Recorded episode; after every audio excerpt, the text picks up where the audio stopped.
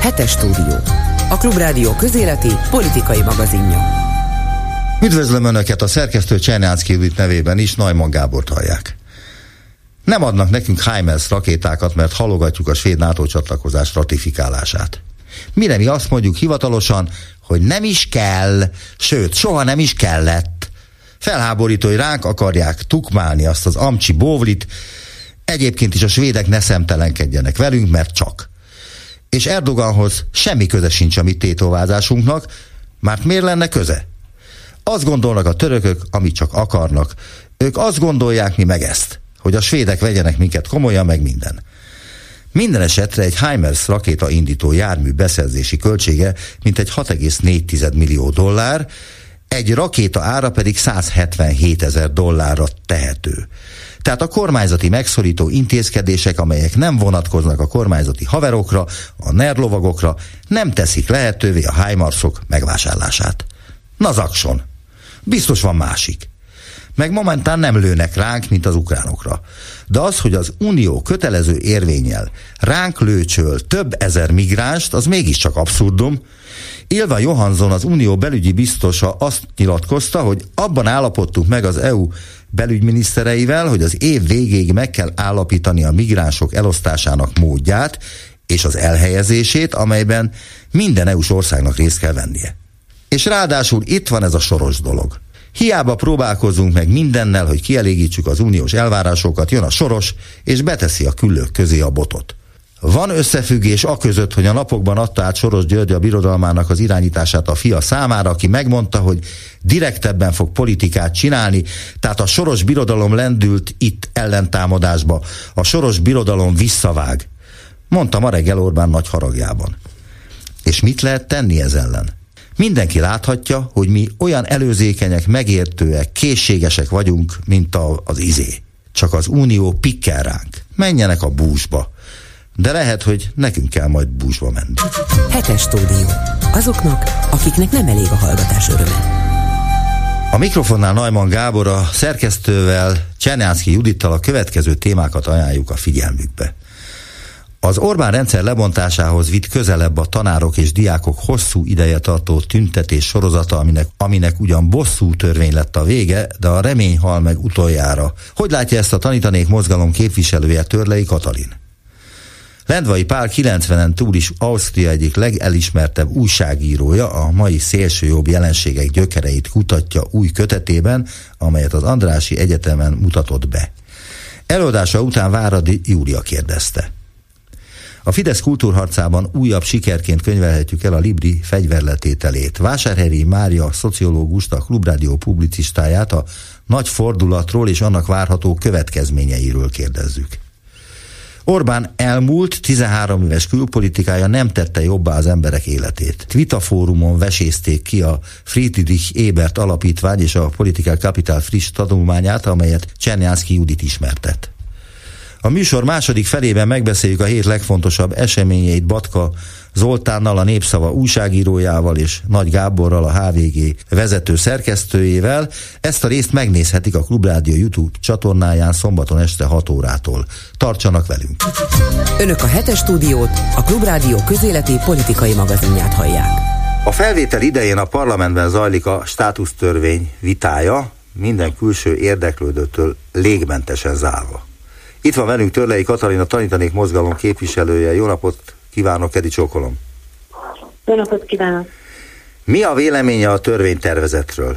Mi az, amit nagyon meg kellene változtatni benne? Igazából én nem gondolom, hogy valamit nagyon meg kéne változtatni, ezt az egész törvényt úgy, ahogy van, kéne visszavonni, ugyanis ez a törvény semmi másról nem szól, mint egyfajta rendszabályozásról, bosszúállásról a, a tavalyi év tiltakozásai miatt, miközben a, az oktatási rendszerünk az rengeteg sebből vérzik. Ez a törvénytervezet, ami most a parlament előtt van, nem kínál fel megoldásokat az oktatási rendszer válságára, viszont sokkal nehezebb helyzetbe hozza azokat a tanárokat, akik a rendszerben benne vannak, és nagyon súlyos tör, következményekkel járhat, tehát már most tudjuk, hogy több ezer kollégánk a felmondást fontolgatja, vagy már fel is mondott, mert egyszerűen ezt, a, ezt az utolsó sértés, agressziót már nem tudja vállalni, és nem, nem tud a lelkismeretének megfelelően dolgozni tovább. Ha a parlamentben felszólalhatna most, mit mondana a képviselőknek? Hát egyrészt nyilván felsorolnám azokat a nagyon sok helyen megjelent kritikákat, amiket a szakmai szervezetek, szülői szervezetek, pedagógus szervezetek, diákok megfogalmaztak a törvényel kapcsolatban, és arra kérném a jelenlevő képviselőket, hogy egy teljesen józó, józan megfontolás alapján egész egyszerűen utasítsák ezt el.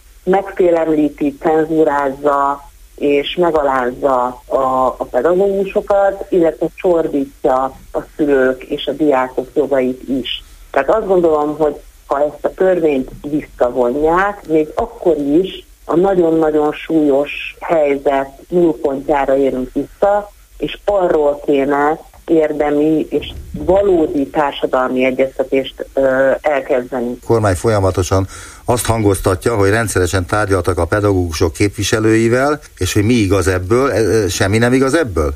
Az egészen biztos, hogy a szakszervezetek, akiknek tárgyalási jogosultságuk van, ők tárgyaltak erről is a kormányjal, de soha semmiféle érdemi eredményre nem jutottak. Egy olyan szempontból is nagyon érdekes, hogy az, az egy ilyen fontos és szimptomatikus ö, ö, dolog, hogy például a, az egyes tárgyalásokon érintett pontok és az azokhoz kapcsolódó kisebb-nagyobb maszatolós változtatások, ezek sosem jutottak el utána a szakszervezetekhez szövegként. Tehát még azt sem tudták követni, hogy az ő tárgyalásaiknak valóban volt-e érdemi hatása erre a, a törvényre. Elnézést, igen. Olvastam egy részletes elemzést a törvénytervezetről, amelyben azt olvasni, hogy egy sor helyen változtattak az eredetihez képest a pedagógusok igénye szerint, vagy a pedagógusok elvárásai szerint. Ez se igaz?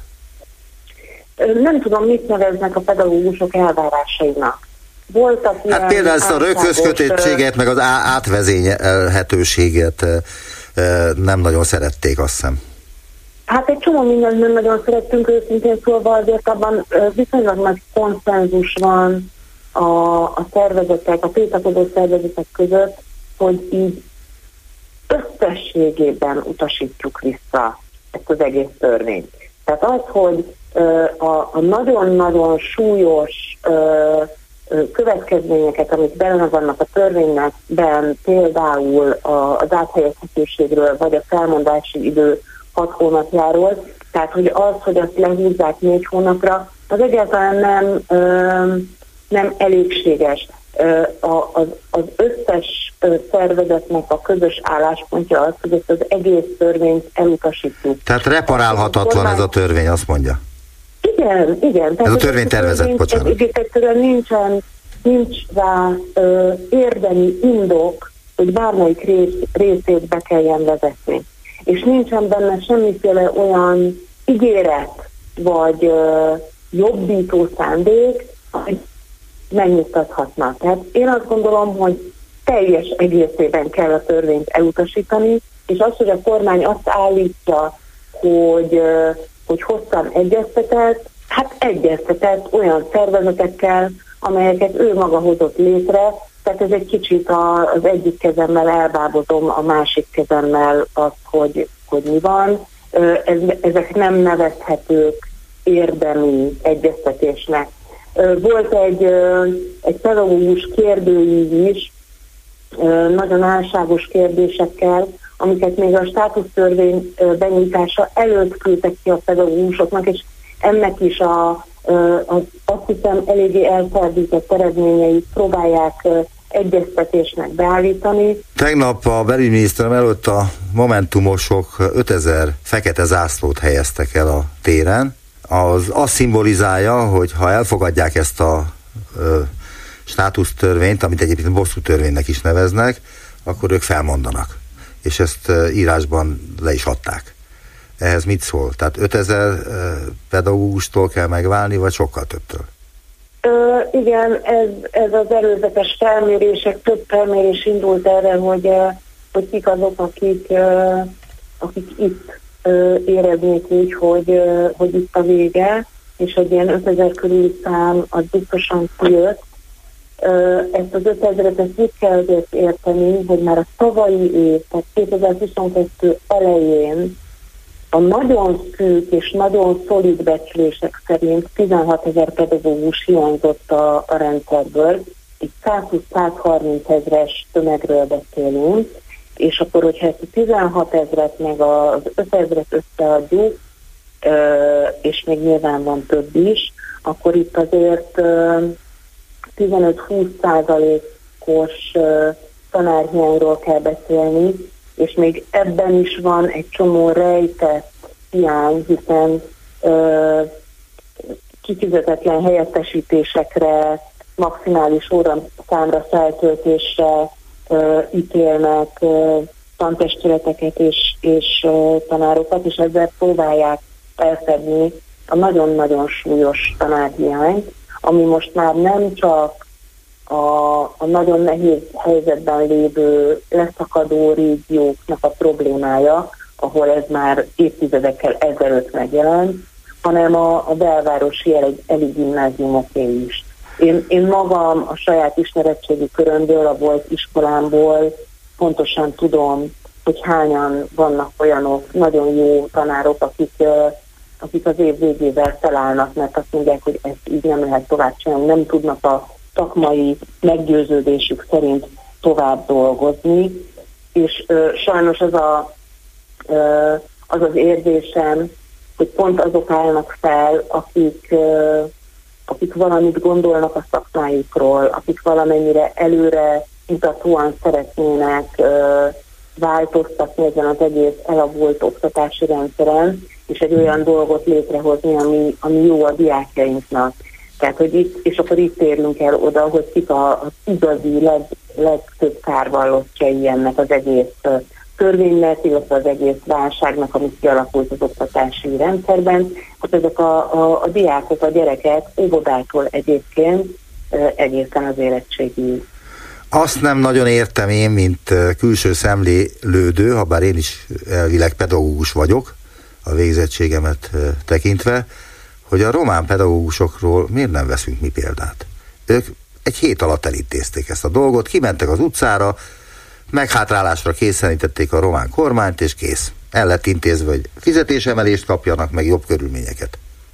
Ö, nagyon nehezen tudok erre válaszolni, mert kevés az ismeretem a, a két társadalom összehasonlításával kapcsolatban. Valószínűleg vannak ilyen tradicionális és kulturális különbségek, talán a szakszervezetiség erősebb Romániában valóban három hetes leállással el tudták érni, hogy teljesítsék az ő követeléseiket. Itt valahogy egy, egy talán atomizáltabb, szolidaritás hiányosabb, elkeseredettebb társadalomban élünk, és, és ez lehet a, az én számomra is egy, egy kudarc, vagy mindenki számára, aki így a, a, a, a tiltakozásban részt vett, hogy, hogy nem sikerült egyfajta nagyon egységes, szolidáris összefogást létrehozni. Három napja országos hír volt, hogy Törlei Katalin Izraelbe utazott és beszédeket mondott. Ez miért volt Izraelben? Milyen célral ment el? Kiknek? Milyen beszédeket mondott? Izraelben hónapok óta folyik egy, egy komoly ellenállási hullám, amit a Netanyahu kormány elsősorban igazságügyi reformjai, de egyáltalán ugye a demokráciát leépítő szándékai ellen indított a, a, a kormány ellenzéke. És engem az israelinfo.hu nevű internetes portál hívott meg, mert nagyon izgatja az ottani tiltakozókat az, hogy vajon összehasonlítható-e a magyarországi helyzet az izraelivel, és egy ilyen százezres városban, Modinban mondtam beszédet, illetve találkoztam újságírókkal és a, az ottani ellenállás vezető személyisegeivel. Én azt gondolom, hogy vannak közös pontok, amikről nagyon fontos is beszélni, tehát a, az ottani hatalom is igyekszik azokat a garanciális uh, intézményeket, tehát a demokratikus rendszer uh, ellensúlyokra törekvő intézményeit leépíteni, mint ami itt megtörtént. De az biztos, hogy uh, olyan aggodalmak uh, fogalmazottak meg a, az ottani demokrata szabadság és demokrácia párti ö, ellenzékben, amikben ők egy fenyegető rémképként tekintenek egy kicsit Magyarországra. Törrei Katalin, köszönöm szépen az interjút, viszont hallásra. Én köszönöm az érdeklődést, viszont hallásra. Hetes stúdió. Azoknak, akiknek nem elég a hallgatás öröme. Az Andrási Egyetemen tartott beszélgetésen mutatták be Paul Lendvai legújabb Ausztria állarc nélkül című könyvét, amely Ausztria második világháború utáni történetét tárja fel, a politikai élet meghatározó alakjainak kritikus elemzésén keresztül, nem kerülve el a magyar vonatkozásokat. Lendvai Pál 90-en túl is Ausztria egyik legelismertebb újságírója, felmérhetetlen kapcsolatrendszerének és tudásának köszönhetően a világ jelentős politikusaival készített és készít ma is. Lényegre törő beszélgetéseket. Ezúttal Váradi Júlia kérdezte őt a rendezvény befejeztével. Lendvai Pálnak megint megjelent egy könyve, ez persze nem újdonság és nem ritkaság, mert hogy nagyjából évente legalább egy könyve meg szokott jelenni. Most magyarul, a korábban németül megjelent, Ausztria állarc nélkül ez a magyar fordítás. Valójában olyasmit tudunk meg Ausztriáról, amit csak egy olyan ember lát, akinek a szó legjobb értelmében kettős látása van, kívülről is és belülről is egyszerre látja a szomszédunkat, mert hiszen ott él, de innen ment oda. Mi az, ami különlegesé teszi ezt az országot, már mint Ausztriát, mert azt írja, hogy ez egy nagyon különleges ország. Igen, ez így van, mert Ausztria olyan szépnek és egyszerűnek látszik, egy kis ország, és Kevesen tudják talán, hogy milyen bonyolult története volt. Friedrich R. a egyik legnagyobb osztrák gondolkodó mondta, hogy az önmagában egy csoda, hogy egy osztrák társadalom, egy osztrák nemzet létrejött. Mert Ausztria ugye egy világbirodalmat épített fel a Habsburgok alatt, ami szétesett. Az első köztársaság az egy beteg köztársaság volt, ahol a demokraták nem voltak hazafiak, és a hazafiak nem voltak demokraták, és a belső gyengeségén és a nagy német orientáción ez az első köztársaság tönkrement. Ebben az első köztársaságban született az a figura, aki később Németországban egy világ történelmi szereplő és gyilkos lett, Adolf Hitler. És ez hozzá tartozott az osztrák történelemhez, amikor beszekedtek a jóvátételeken 1955 után, az osztrák államszerződés után, akkor azt mondta az Adenauer, hogyha sokat veszekednek, visszaküldi a Hitler csontjait Ausztriának. És ez az Ausztria boldogan fogadta 1938-ban a német országhoz való csatlakozát, a hírhet Anschluss,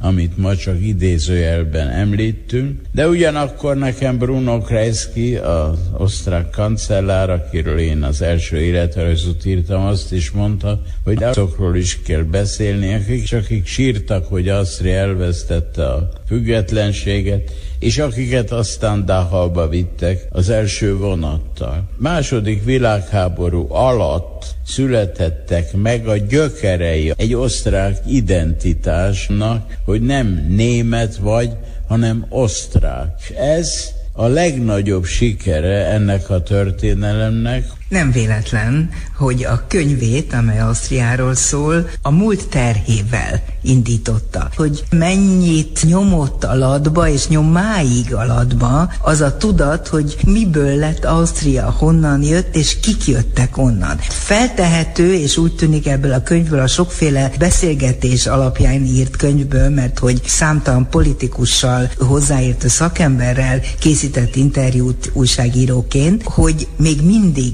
nyomasztja az osztrák népet, de leginkább talán azokat, akik felelős vezetői ennek a népnek, hogy mi volt a múlt, és hogy sikerült-e földolgozni ezt a múltat. Az derül ki a könyvéből, hogy csak részben. Minden relatív. Magyarországhoz képest óriási történt Ausztriában, amiben szerepet játszottak a vezetők hazugságai és tévedései is. Ma azért ezt annyiban feldolgozták, hogy senki sem mondja kétségbe Ausztria önállóságát, de más az, ahogy a külföldiekhez viszonyulnak. Ez az osztrák monarchiában már megvolt, ugyan mindig romantizálva állítják elő, de az adatok mutatják, hogy nagyon nagy ellenszem volt például a csehek, vagy a szlovákok, vagy a horvátok ellen, és a különböző rétegek, amik jöttek, azok is nagyon érdekesek. Meg lehet látni az osztrák telefonkönyvben a neveken, hogy nagyon sok osztrák név volt, ami csehnek hangzott, és nagyon sok cseh, horvát, vagy magyar név, amelyik osztráknak hangzott, hogy ezt földolgozni persze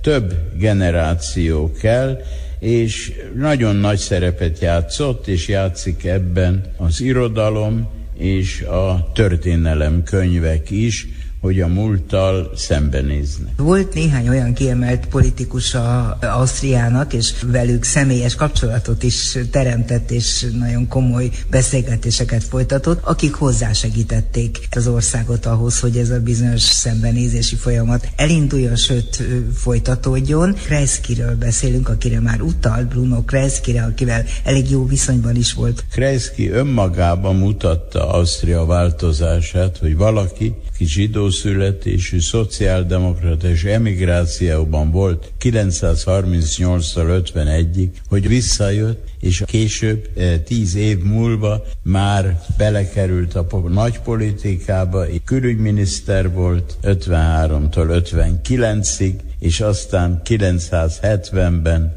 megnyerte a választásokat, és utána ötször háromszor abszolút többséggel. Ilyen hihetetlen sikert Franklin Delano Roosevelten kívül politikus nem ért el. De ő ebben a múlttal való leszámolásban talán saját maga személyi korlátai miatt nem volt annyira aktív, mint egyik utódja, Franz Vranitzky, akinek az apja egy acélgyári munkás volt, aki szociáldemokrata bankár lett és képviselő, és aki két dolgot csinált, ami nagyon fontos volt, az egyik az Európai Unióba való belépés, a másik pedig a felismerés és a kimondása annak, hogy Ausztria nem csak áldozata volt a hitleri Németország agressziójának, hanem saját maga a nép is bűnös volt, és ez egy hallatlanul fontos része volt az osztrák történet. Igen, ez 1991-ben volt a híres felszólalás, ahol ugye elmondta, hogy végre nézzünk ezzel szembe, hogy fasisztákat meg kell állítani. Alaposan végigjárja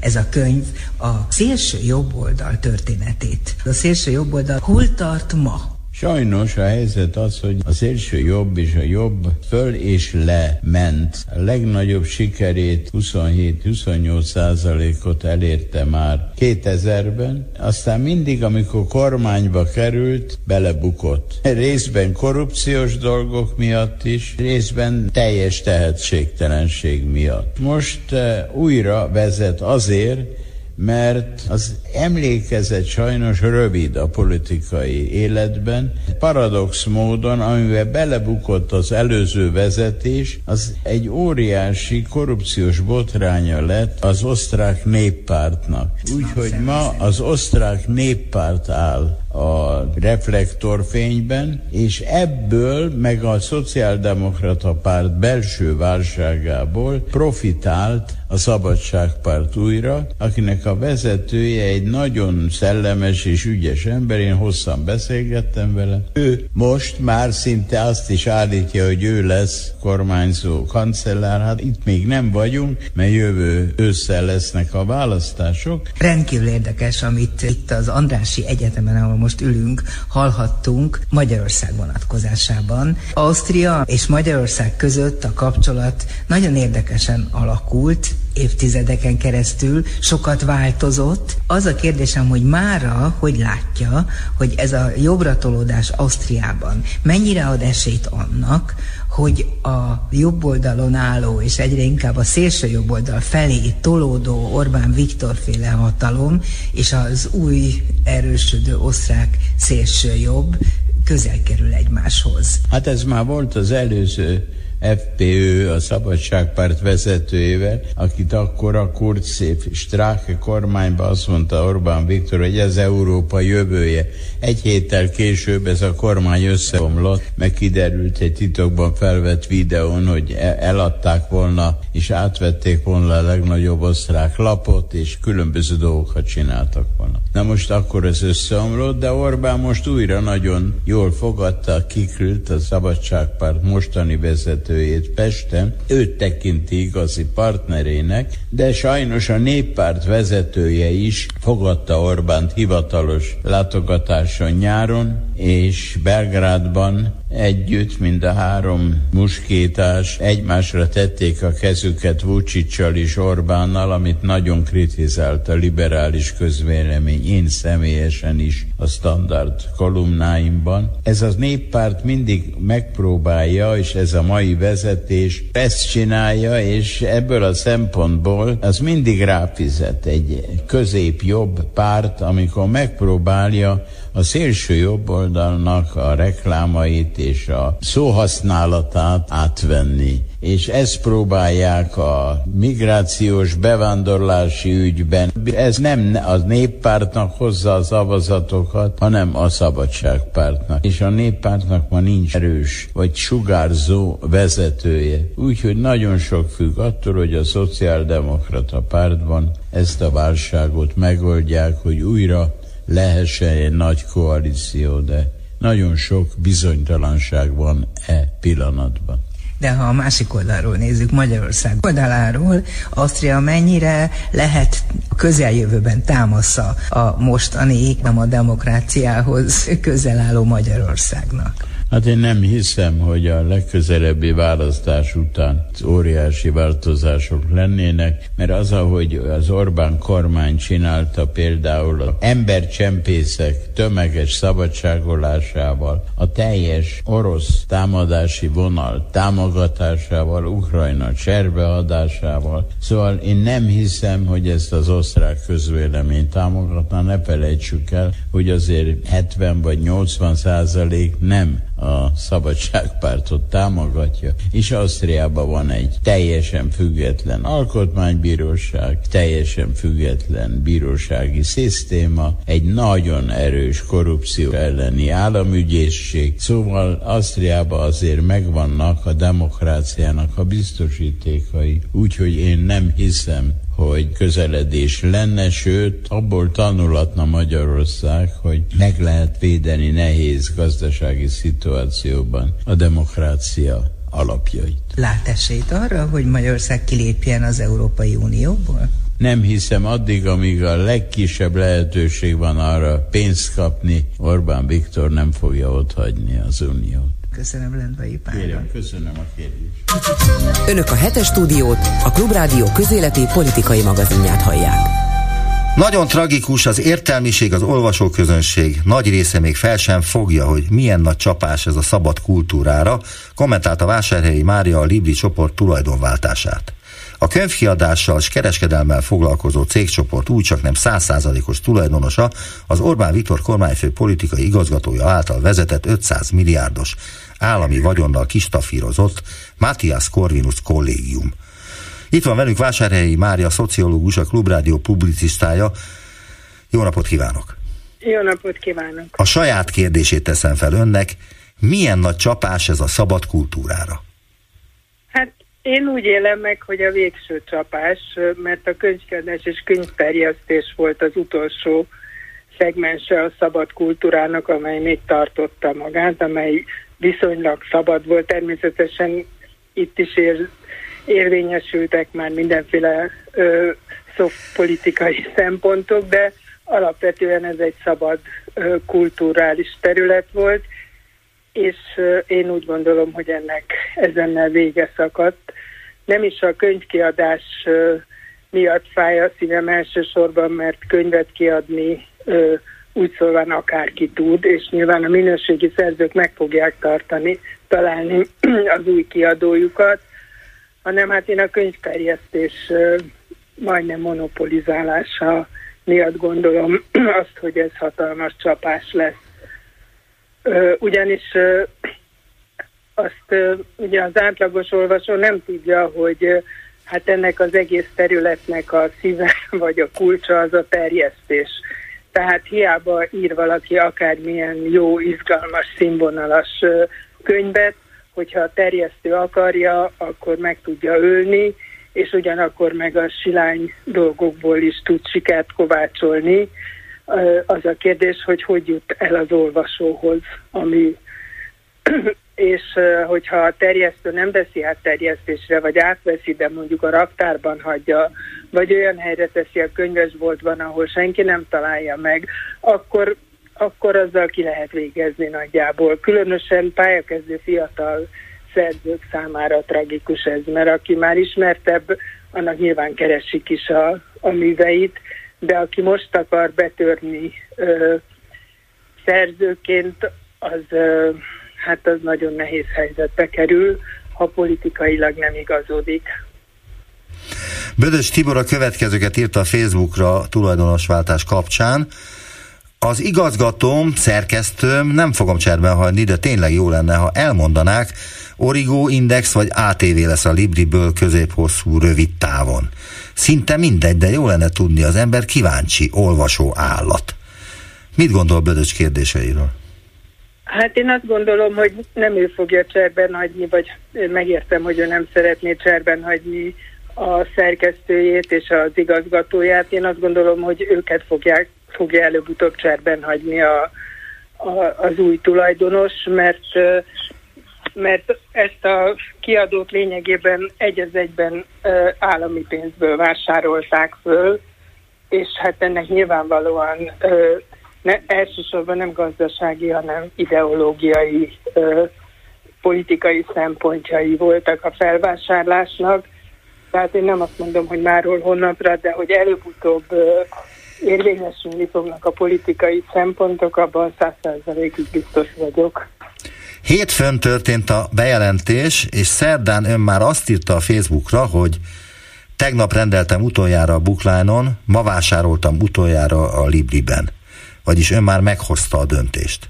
Ugye? Igen, és igen, itt szeretném hangsúlyozni, hogy természetesen én nem vagyok olyan naív, hogy azt gondolnám, hogy az, hogy én nem megyek többet a Libribe, és nem rendelek a bookline vagy még hozzám hasonlóan néhány ezer hát erre érzékeny értelmiség, ez természetesen a Librinek meg se kottyan. Tehát nem gondolom, hogy, hogy, hogy ez bármilyen hatással lesz az ő, ő üzleti tevékenységére sem ha én így döntök, sem hogyha rajtam kívül még több ezren. Én nekem egyszerűen a lelki higiénémhez tartozik hozzá, hogy ne vásároljak egy olyan üzletbe, és hát a magam nagyon szerint módján ne járuljak hozzá a, a nyerességéhez, amely hát ilyen módszerrel szerezte meg ezt a kiadót, és hát amelyről pontosan tudjuk, hogy hogy mik a céljai. Tehát én nem szeretném a 500 milliárddal kitömött uh, Matthias Corvinusnak a tehát nem, nem akarok velük kapcsolatba kerülni semmilyen szinten, olyan szinten se, hogy egy könyvet veszek tőlük. Mit szól ahhoz, hogy Erős Kinga, a Magyar Írószövetség elnöke szerint ez jót tesz a magyar könyvkiadásnak, és szükség is volt erre a felvásárlásra? Hát erre most mit mondjak? Hát ebből látszik, hogy tehát tulajdonképpen ez a nyilatkozat, amit ugye a Magyar Író Szövetség adott ki, ez csak megerősíti azt a feltételezést, hogy itt igenis politikai szempontok játszottak közre abban, hogy, hogy, hogy a, lényegében a kormány befolyása alá kerül ez a, ez a kiadó és terjesztő. És az Írószövetség már az Orbán zsebében van? Teljes hát egészében? Réges, réges, régen, persze. Hát ezt, ezt tudjuk. Hát az Írószövetségből már sokkal korábban kilépett minden, mindenki, aki nem akarja a Fidesz szekerét tolni. És mi az oka annak, hogy az értelmiségiek egy része mégsem hallatja a hangját ebben az ügyben, mintha nem történt volna semmi lényeges? Hát először is kivárnak, amit én megértek, másodszor is azért ugye ebben nagyon sokan érintettek, és és hát ugye itt az a baj, hogy, hogy, hogy egy ilyen cég, ami mondjuk a könyvpiac 65% a könyvterjesztés 65%-át uralja, és vidéken például lényegében alig van más üzlet, ahol könyvet lehet venni. Tehát ők nem csak a saját könyveiket terjesztik természetesen, hanem az összes kiadónak a könyveit. És nyilván innentől fogva bárki bosszút tudnak állni, hogyha ha túlságosan a tyúk szemükre lép. Tehát, tehát óvatosak, amit én teljesen megértek, mert, mert hát ugye azért egy író, vagy bármilyen szerző alapvetően abból él, hogy eladják a könyveit. Ön szerint Balog Ákos, a Libri X rész tulajdonosa nem felelős ebben az ügyletben? Mert azt írja ezzel kapcsolatban, hogy tudjuk, hogy 13 éve így megy, így szereznek befolyást a piacon mindenhol, megzsarolják a tulajdonos, és kényszerítik arra, hogy eladja a cégét. Hát most is ez történt, most már lehet is pontosan tudni, azt hiszem a G7 írt, ja nem, a Válasz Online írta meg ezt részletesen, hát hogy lényegében Balogákos belezsarolták ebbe a helyzetbe, ugye két éve nem engedik, hogy hiába ő volt a többségi tulajdonos, a, a Spéder Zoltán után megszerzett kisebbségi tulajdonrész is vétójogot biztosította a kisebb tulajdonosnak, és két éve megakadályozzák, hogy kivegye a nyerességet a cégből, miközben neki szüksége lett volna a pénzből, és hát a többit nem tudjuk, hogy még milyen fenyegetések érték, de hát azt tudjuk, hogy hogy megy ez Magyarországon, hogy egy ilyen sikeres vállalkozást, amiben ráadásul ugye, ami fontos úgymond ideológiai szempontokra is felhasználható, vagy ideológia terjesztési szempontokra is, hogy, hogy, tehát, hogy nem piackonform módon szerzik meg, hanem, hanem mindenféle zsarolási módszerekkel. A hírklipben jelent meg, önnel kapcsolatban vásárhelyi szerint nem csak azt kell megfontolniuk az érintetteknek, hogy ilyen hátterű, ilyen finanszírozású és ideológiájú kiadónál szeretnének-e maradni, hanem azt is, hogy ha maradnak, ki kell kerülnek egy istálóba. Aki szeretné, hogy egy Bencsik, egy Bayer, stb. szélső jobboldali úszítóval legyen közös istálóban, az marad, mondta. Hozzátéve a Libri ugyanis nyilvánvalóan nagy teret enged majd a saját hordó szónokainak. Biztos benne, hogy ez fog történni? Hát biztos nem vagyok, mert nem én hozom ott az üzleti döntéseket, meg a, a politikai döntéseket sem de hát nyilván a, ö, ezek az úgymond szerzők, ö, ezek ö, most nagyon jó pozícióba fognak kerülni ö, ezzel, hogy, hogy hát az, hogy mit hogyan terjeszt a Libri ezentúl, abban számomra nem kétséges, hogy politikai szempontok is érvényesülni fognak, és egyre inkább ezek fognak érvényesülni, ahogy látjuk, hogy mi történik a filmben, a színház területén, és mindenfajta kulturális művészeti területen. Teljes, tehát mondjuk a Librit egyáltalán nem fogja érdekelni az, hogy most egy olyan szerzőt negligálnak esetleg, akinek jól fogynak a könyvei, mert, mert az se érdekelte őket, hogy, hogy milyen filmeket támogatnak a mi pénzünkből. A, a megszállás és a, a, a politikai befolyás és az ideológia terjesztés a, a szempont, mivel nem a saját pénzüket költik erre, hanem hát a mi pénzünket. Tehát nekik mind láthatóan mindegy, hogy, hogy ez a pénz mennyire hatékonyan ö, fogy el, vagy ö, használódik fel, nem érdekli őket, mert nem az ő zsebükből megy ez a pénz. Vásárhegyi Mária, köszönöm szépen az interjút. Viszont hallásra kell Én is köszönöm, viszont hallásra. Hetes stúdió. Azoknak, akiknek nem elég a hallgatás öröme.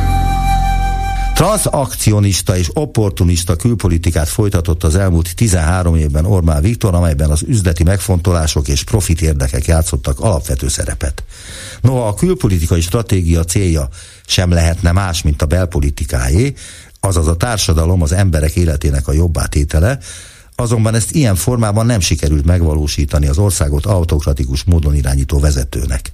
Csernánszki Judit összefoglalóját hallják a Friedrich Ebert Alapítvány és a Political Capital közös rendezvényéről, amelyen a jövő héten publikálásra kerülő az Orbán kormány külpolitikájának mérlege tanulmányt vitatták meg. A, a külpolitika, különösen az utóbbi egy évben az a folyamatos dráma szintere volt a magyar politikában. Vezette fel Kerekó Péter, a Political Capital igazgatója a Friedrich Ebert alapítványa közösen szervezett online eseményét. Az Orbán kormány külpolitikai mérlege címmel. Korábbi tabuk dőltek meg, olyan jelenségek váltak evidenciává, amelyekről korábban beszélni sem nagyon lehetett, anélkül, hogy, hogy az embert komolytalannak nem minősítették volna, Például arról, hogy Magyarország sok szempontból egyedül maradt Oroszország és Ukrajna politikájával, elszigetelődik a NATO-ban, rekorderré vált a vétók terén az Európai Tanácsban, hogy összekapcsolja a NATO és EU ügyeket, például akkor, amikor Svédország NATO csatlakozását blokkolja, hogy Szijjártó Péter egyedüliként látogatást tesz Belarusban, akkor, amikor éppen a a nukleáris fegyvereket telepítenek a, az országba egy, egy vélt és és álhíreken alapuló nyugati nukleáris fenyegetésre hivatkozva, az, hogy az Egyesült Államokkal viszonyrendszer soha nem látott mélységekbe süllyedt a rendszerváltásról. Tehát ezek mind olyan tendenciák, amiket úgy fogadunk el természetesnek, hiszen itt tartunk, hogy, hogy közben azért érdemes magunkat emlékeztetni arra, hogy a, az abnormalitás vált normalitássá a, a külpolitikában, Adódik a kérdés, van egyáltalán külpolitikai stratégiája az Orbán kormánynak, vagy csak taktikai lépések sorozatából áll össze az, amit látunk, és amiből adódik rögtön a másik kérdés is. Van-e kiút ebből a katyvaszból? A Political Capital most elkészült, de csak a jövő héten publikálásra kerülő tanulmányából kaptunk ízelítőt némi vitával fűszerezve. Bartók András elemző új fogalommal jellemezte a szakirodalomban egyébként ismert terminológiát. A 2010 utáni kormányoknak az orientációja legalábbis retorikailag mindenképp meglehetősen eltér az azt megelőző 20 év rendszerváltás utáni magyar külpolitiká alapvetéseitől, és, és ebből a legfontosabb elem az az, hogy, hogy nagyon határozottan elutasította a, a normatív külpolitikát. A külpolitika elméleti megközelítésében van, van egy olyan koncepció, hogy tranzakcionalista külpolitika, és igazából ebben a mintázatban illik bele az ennyire harsány elvetése a normatív külpolitikának. A szakirodalom egyébként jelző, jelzőként a tranzakcionalistát már, már jóval korábban is használja a külpolitika elemzésére, de, de maga az a fogalom, hogy tranzakcionalista külpolitika, ez főleg a 2000, 2000-es évek után jelenik meg tanulmányokban, szakcikkekben, monográfiákban, és lényegében arra utal, hogy, hogy egy adott állam kifejezetten elveti azokat a 21. századi normákat, íratlan elvárásokat, és azt mondja, hogy, hogy ő mindenképpen ezeket a normákat levetközve egy önérdek alapú külpolitikát folytat. A tranzakcionista külpolitika tanulmányozásának általában az eset tanulmányai Donald Trumpra fókuszálnak, tehát mindenképp az ő elnöksége az, ami a leg, legerősebb, vagy legharsányabb így a, a, a szakirodalomban, de egyébként Erdogán Törökországa és, és Magyarország az, ami megjelenik az ilyen jellegű kutatásokban. Vég Zsuzsanna, az amerikai German Marshall Fund vendégkutatója szerint Orbánik politikája inkább opportunista. Alapvetően politikai kötöttségek nélkül balanszírozni próbáló külpolitikáról volt szó az elmúlt um, tíz évben. 22. februárja óta egy alapvetően új helyzet van, amiben azt gondolom, hogy nem tud jól navigálni a magyar külpolitika, és hiába próbálkozik érdekérvényesíteni, mára erre nem igazán képes. Ugyanakkor hiába érdekvezérelt ez a külpolitika, azt nem gondolom, hogy teljesen értékmentes, kijelöl magának bizonyos értékeket. Tehát a nemzeti szuverenitás képviselete az is egy értékválasztás. A kisebbségek jogainak képviselete, magyar kisebbségekről beszélünk persze külföldön, szintén egy értékválasztás, de azt gondolom, hogy a jelenlegi magyar külpolitika instrumentalizálja ezeket az értékeket. A tranzakcionalista értékítélettel Hetyei András, a Nemzeti Közszolgálati Egyetem nemzetközi kapcsolatok és diplomácia tanszékének oktatója sem értett egyet. Ugye a tranzakcionalizmus valami olyasmit mond ki, hogy valamit valamiért, pusztán ilyen költséghaszon elemzés alapján én azt állítom, hogy sok esetben nem látom a hasznát a magyar külpolitikai lépéseknek, legalábbis néhány területen. Lehet, hogy most itt negatív példákat emelem ki túlzottam, de én nem látom, hogy miben nyert Magyarország és a magyar külpolitika, mikor a Fidesz kilépett az Európai Néppárt. Nem látom, hogy mit nyert Magyarország, amikor Szijjártó Péter Minskbe utazott nemrég egy olyan országba, amelyikkel a külkereskedelmünk egy ezreléke, nem egy százoda, hanem egy ezreléke bonyolult. Ebben nem állja meg a hét a keleti nyitás kapcsán sem. Nagyobb a költség láthatóan, mint a haszon.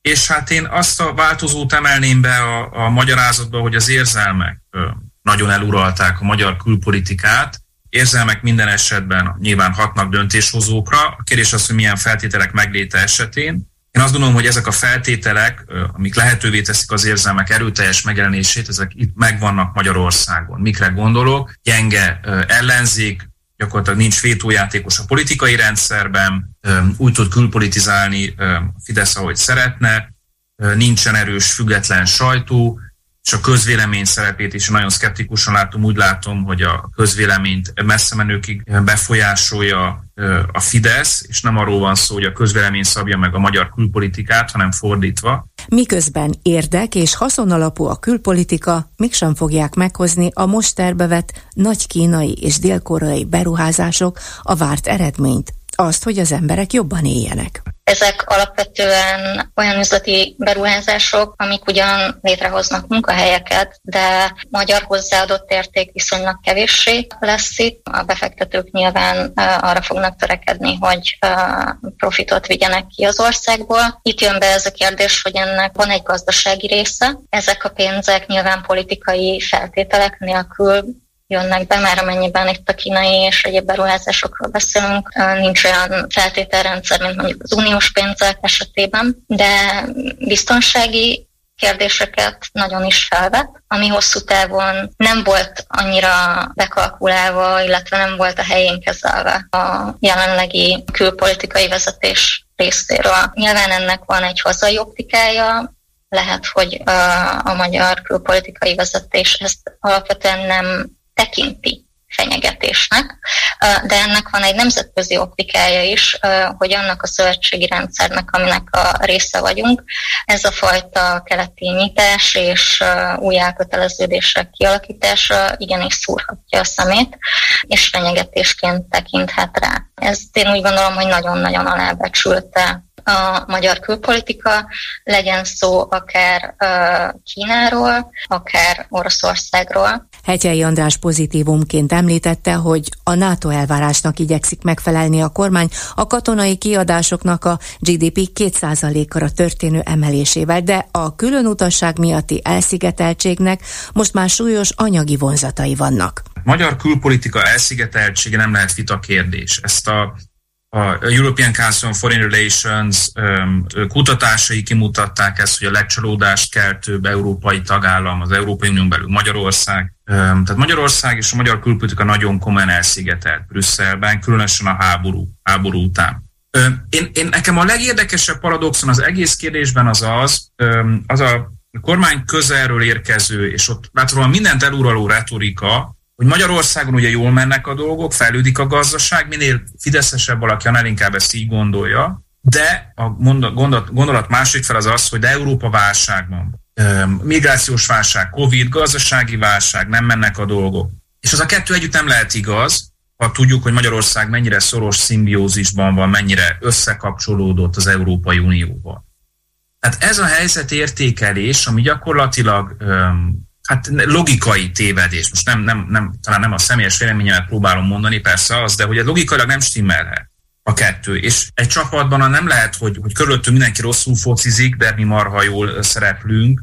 A háború, és ott a magyar különutasság, az nagyon-nagyon kiverte a biztosítékot. Brüsszelben, más fővárosokban is. A Huxit tekintetében sem volt egyetértés a vita során. A Huxit számomra azért lehetséges, mert egy ilyen elharapózott, elromlott konfliktusnál nagyon-nagyon nehéz talpra állni, visszaindulni azon az úton, ami a kölcsönös elidegenedés útja, és nem látom magyar részről, de nem látom a korrekciót, nem látom a gesztusokat Európa irányába, Brüsszel irányába, nem látok. Nagyon egyszerű dolgokra gondolok, olyanokra, hogy néha el lehetne ismerni, hogy az Európai Unió valamit esetleg jól is tesz néha. Tehát, hogy úgy, úgy, úgy néha lehet, hogy a, bot, a, a vakló is megbotlik, néha esetleg Brüsszel is valamit mondjuk csinálhat jól. Ez a, ez a fajta kicsit helyreállítás ennek a kapcsolatoknak, ennek a kapcsolatnak ezek a gesztusok számomra hiányoznak, amíg hiányoznak, addig én pessimista maradok. Hetyei András is úgy látja, az elmaradó európai pénzek a háború miatt, minden téren megromlott kapcsolatrendszerünk miatt befellegzett a mai Orbáni külpolitikának. Vég Zsuzsanna kimondta, rosszul mérte fel ismét a saját szerepét Orbán, amikor az Európai Néppártból kilépve új pártszövetség kialakításában bízott. Ennek kudarca is erősíti a keleti nyitás és a Putyin barát politikát.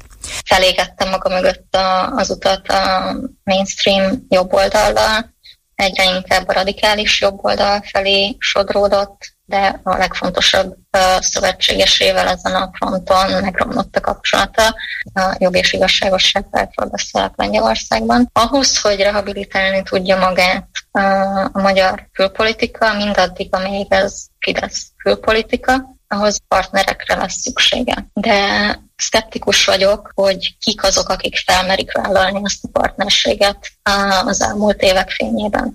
Nem gondolom, hogy a jelenlegi külpolitika tartható lenne, de, de nem vagyok meggyőződve róla, hogy lenne köteleződés a konceptuális irányváltás iránt tényleg mélységében, és nem csak a felszínen.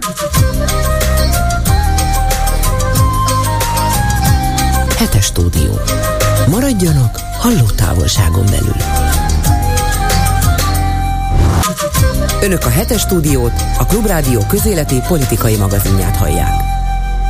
Ez a megbeszéljük a hetes stúdióban Batka Zoltánnal, a Népszava újságírójával, Nagy Gáborral, a HVG újságírójával és Bolgár Györgyel.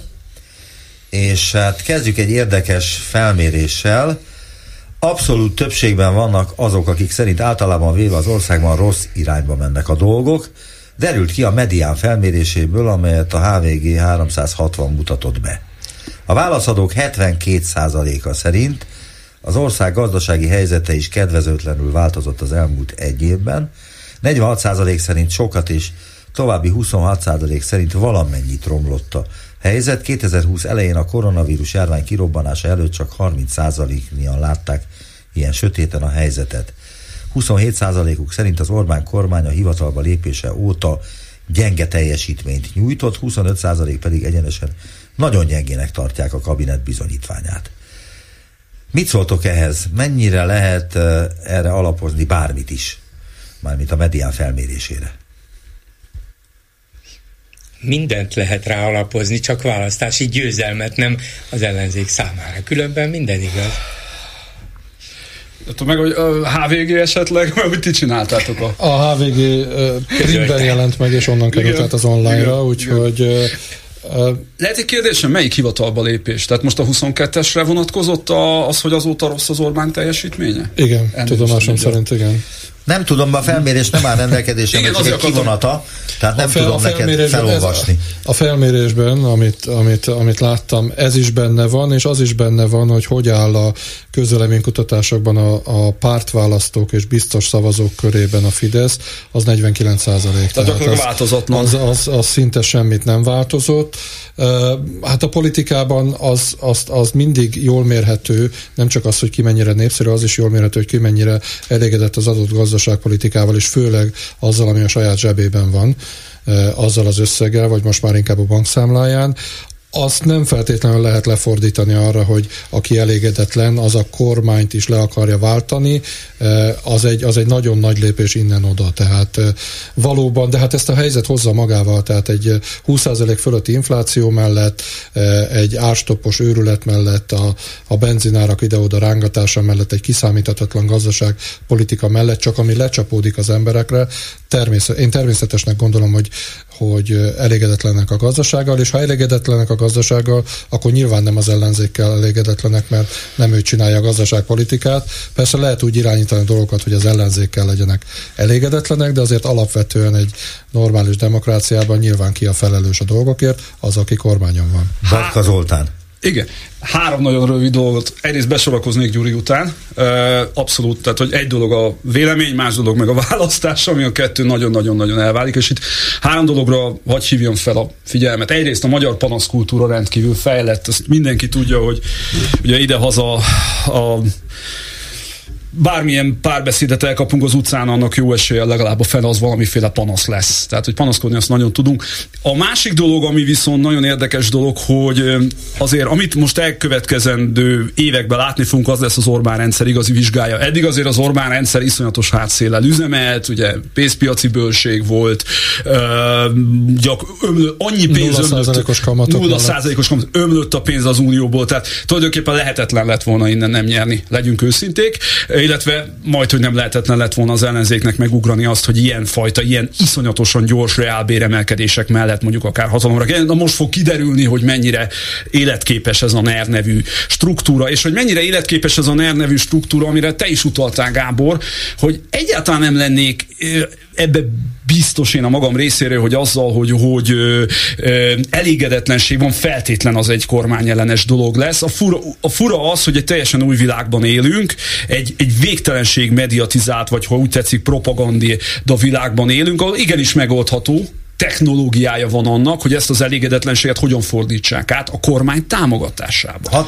szakítsak egy pillanatra félbe hogy abszolút elfogadom, hogy itt technikailag, meg kommunikáció szempontból a sajtó bevonásával, meg minden egyéb... Azt nem nevezném sajtónak, de igen. Minden egyéb varázseszköz segítségével itt el lehet játszani egy darab igaz, hogy minden rendben van, de az emberek általában azért átlátnak a szitán, tehát akkor Romániában miért nem megy ez a dolog, mert uh, ugye a pedagógusok Romániában kimentek az utcára, mert nem tetszett nekik az, hogy itt megvonják tőlük azt, ami jár nekik, és két hét alatt elintézték az egészet. Romániában egy valódi koalíciós kormány van, Romániában egy valódi erős ellenzék van, és Romániában egy valódi sajtó van. És, és egy valódi titkosszolgálat. Teszem hozzá. És, Mert ott, az ő... és ott még jogállam van, azt is tett hozzá. Hát lesz. módjával, de Magyarországon valóban önkényuralom van.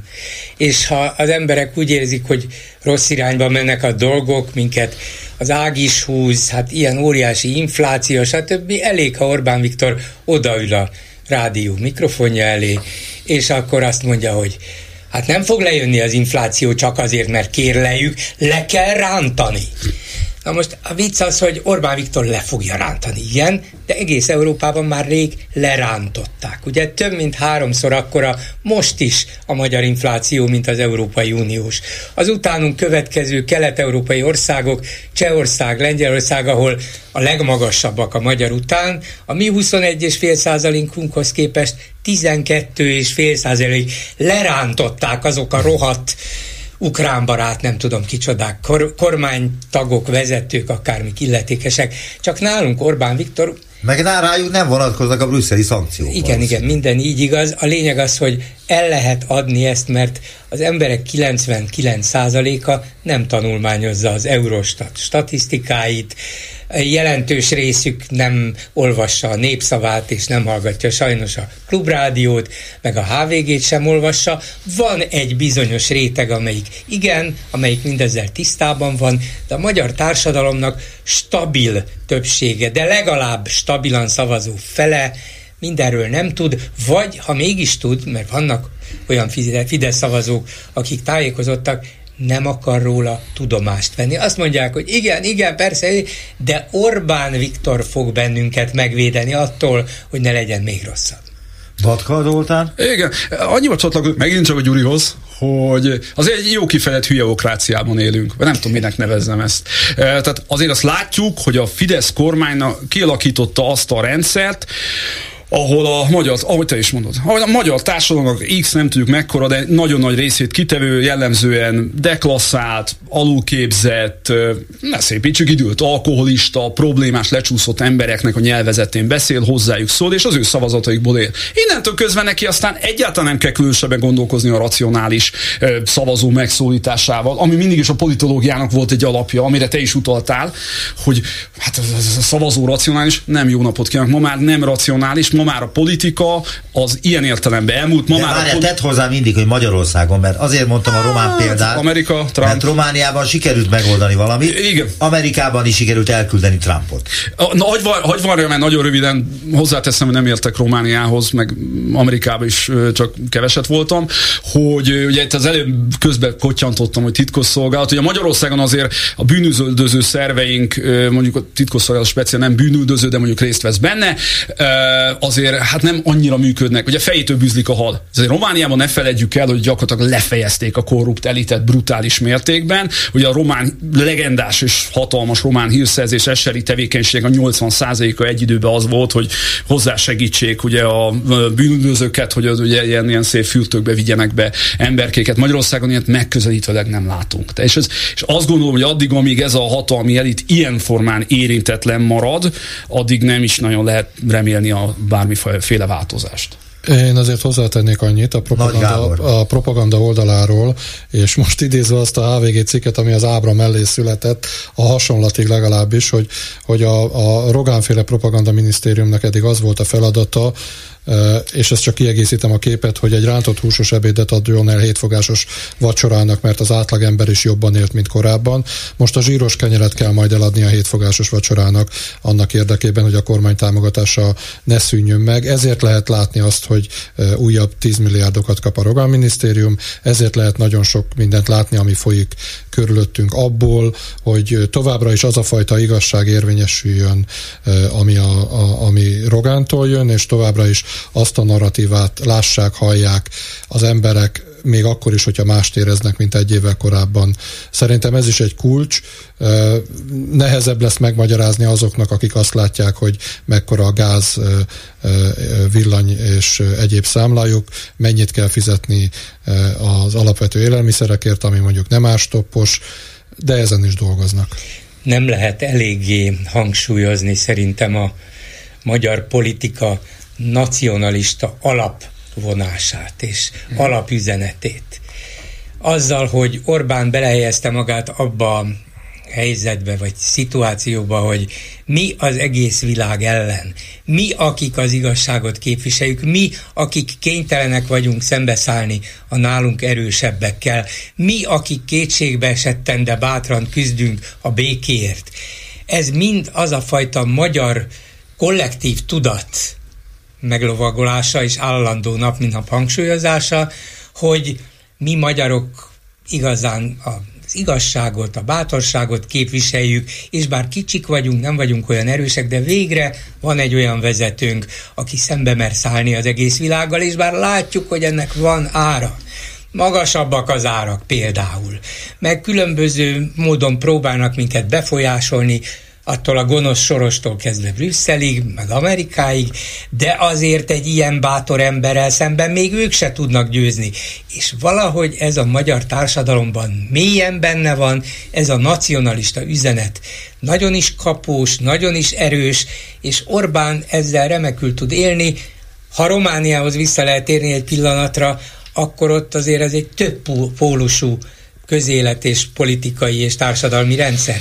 Itt lényegében mindenre rátette a kezét az Orbáni rendszer, az Orbáni hatalom, és személyesen Orbán Viktor, anyagilag is, de a kultúrára is, hogy csak a legfrissebb példát említsem, a legnagyobb könyvterjesztő és, és könyvforgalmazó hálózat megszerzését természetesen állami pénzen a sajátoknak. Szóval ez nem olyan, mint Románia. Romániában egymással vetekedő hatalmi politikai központok vannak, olyan helyzetben, a pedagógusok tiltakozása is nyilvánvalóan nagyobb támogatást tud kapni, nem lép fel ellene olyan masszívan az egész államhatalom, mint itt.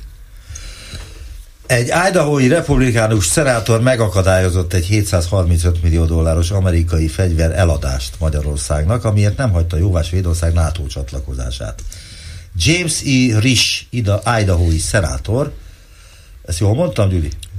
James Risch. A külügyi bizottság republikánus vezetője megakadályozott egy 735 milliós amerikai fegyveradást Magyarországnak, hogy nyomást gyakoroljon az országra, amiért nem hagyta a jóvá Svédország NATO csatlakozás, minden köntörfalazás nélkül is elmondta cselekvésének egyetlen oka az, hogy Magyarország térjen észhez a jövő hónapban esedékes NATO csúcs előtt, és egyezzen bele a csatlakozásba.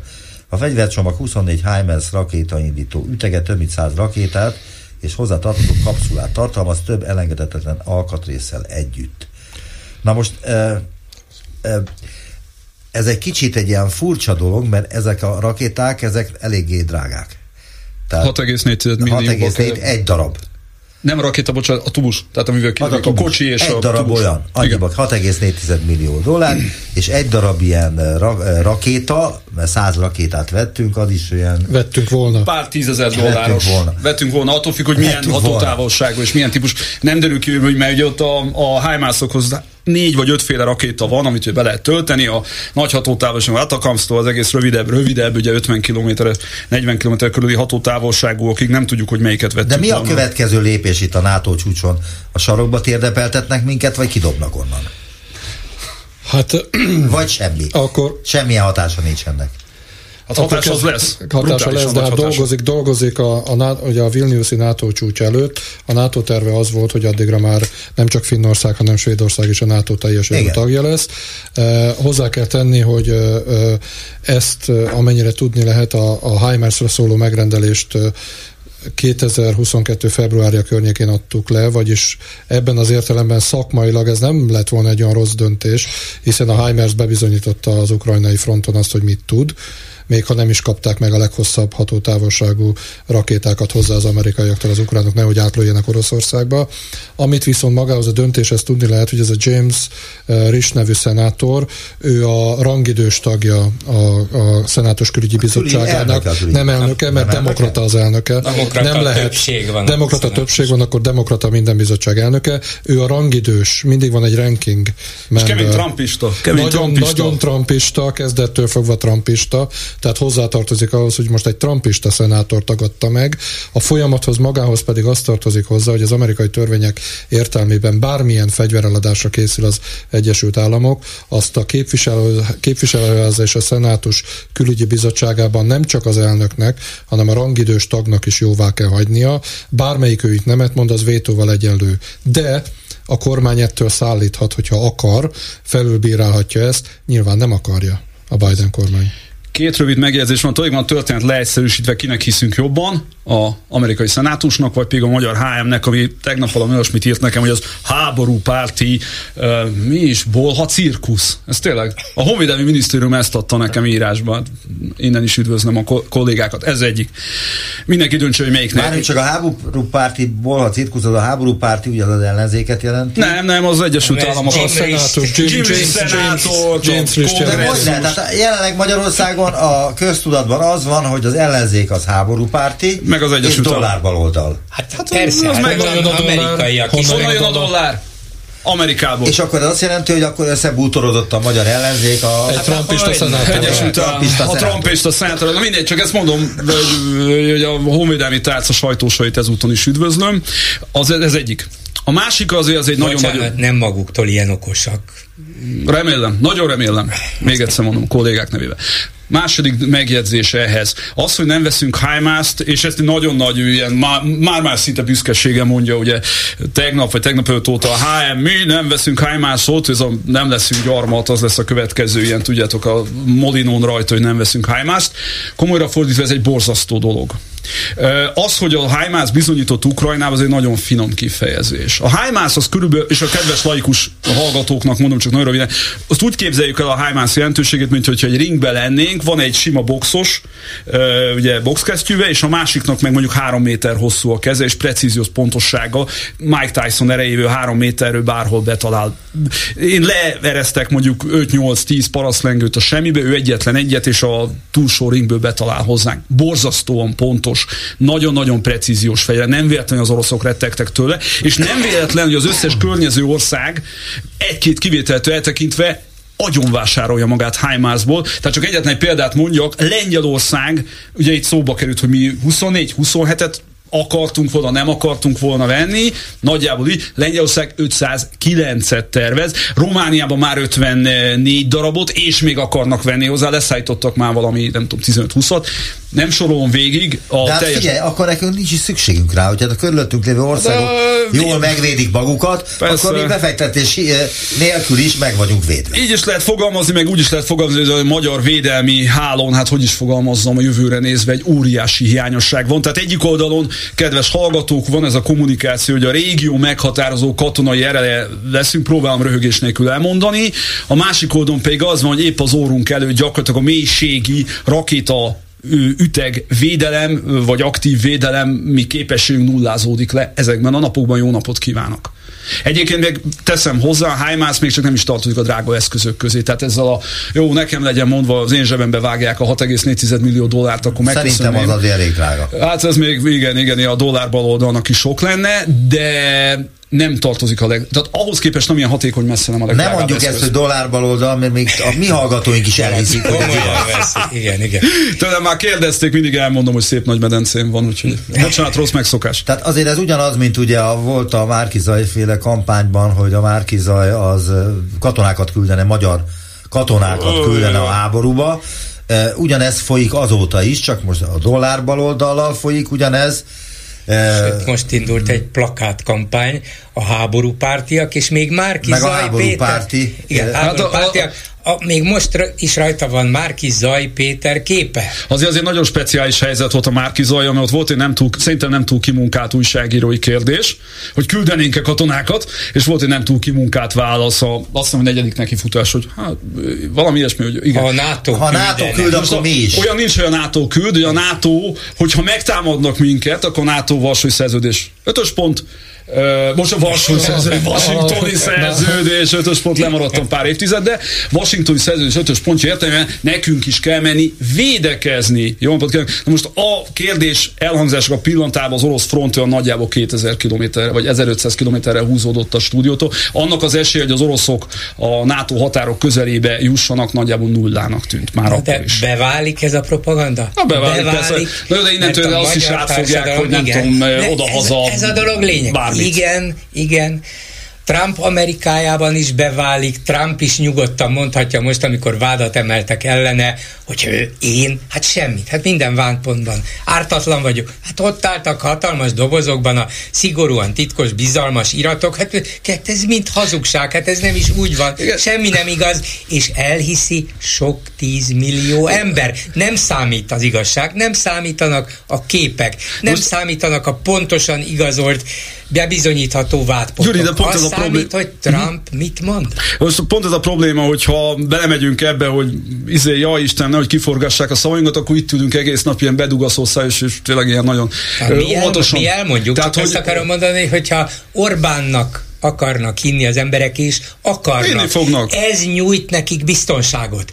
És a Trumpi szavazóknak is. Ez nyújt biztonságot. Úgy érzik, hogy az ő társadalmi létük, személyes egzisztenciájuk, stb. akkor van biztonságban, ha a Trumpi politika győz, és ehhez képest hazudjon, amit akar. Ugyanez van Magyarország. Igen, és a probléma a pont az, hogy erre van egy propaganda gépezet. Na most, hogyha elkezdünk rettegni tőlük, hogy ja Isten, mondtam valamit, és akkor hú, akkor majd a megafon ebből mit csinál, mint hogy velem is megtörtént. Ugye Bayer kolléga úr ír, írt rólam nagyon míves cikkeket, ezúton is üdvözlöm.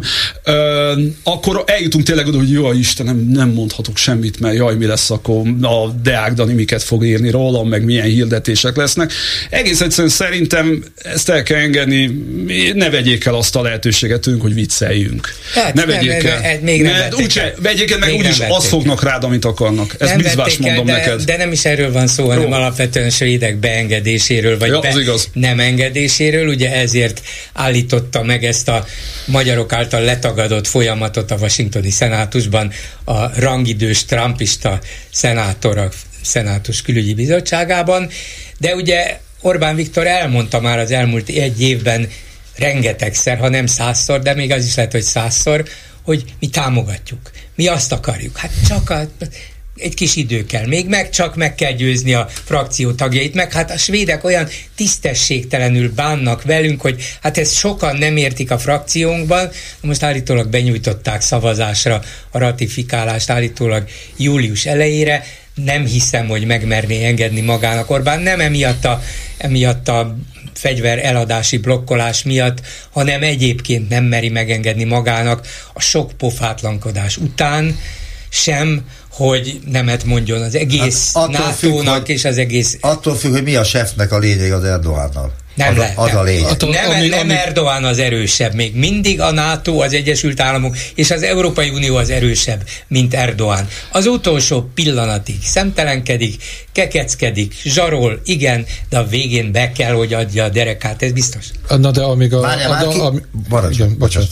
Parancsolj! Ja, na de amíg, amíg, a, amíg el lehet bújni az Erdogan háta mögé, és azt lehet mondani, hogy Törökország sem ratifikálja, addig van ez a fajta mozgástér Orbánnak és a magyar kormánynak. Erdogan épp a napokban mondta azt, oda látogattak hozzá a svédek, a finnek, meg a NATO képviselői, a választás utánról beszélek, tehát amikor Erdogan megkapta az ut- a következő éves mandátumát, hogy még mindig nem elég, amit a svédek tettek, és ne számítsanak arra a svédek, és ne számítson arra a NATO, hogy ő megszavazza. Magyarán az Erdogan még mindig nem enged ebben a játékban, ahol ő szeretne újabb nem, F- neki van szeretne egy, újabb egy F-16-osokat.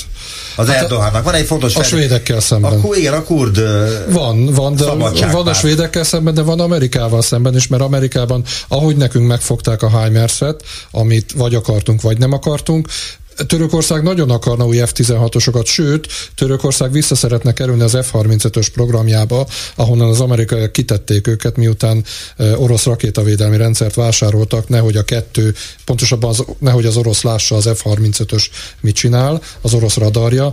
Erdogan szeretné mind a kettőt, tehát Erdogannak van, egyrészt van egy valid követelés az Egyesült Államokkal, másrészt az Erdogan, Törökország adja a NATO második legerősebb hadseregét, tehát neki, nekünk alacsony lapjaink vannak, Törökországnak ebben nagyobb lapjai, lapjai vannak, másrészt egy törökországi légibázison, Incirlikben, ott amerikai atomfegyverek vannak, tehát ez egy nagyon fontos erőt mutató amerikai bázis, közel-kelet és Ázsia felé. Tehát Törökország másképp tárgyal az Egyesült Államokkal a NATO csatlakozásról, és másképp támaszt feltételeket. Mi, ott ez a, van ez a klasszikus vicc, hogy megy át a hídon az elefánt és az egér, és az elefánt azt mondja, hogy hogy dübörgünk együtt. Az egér mondja. Egér mondja, egér mondja, egér mondja, igen, egér, mondja, hogy hallod, hogy dübörgünk. Mi megbújjunk Törökország árnyékában ebben a kérdésben.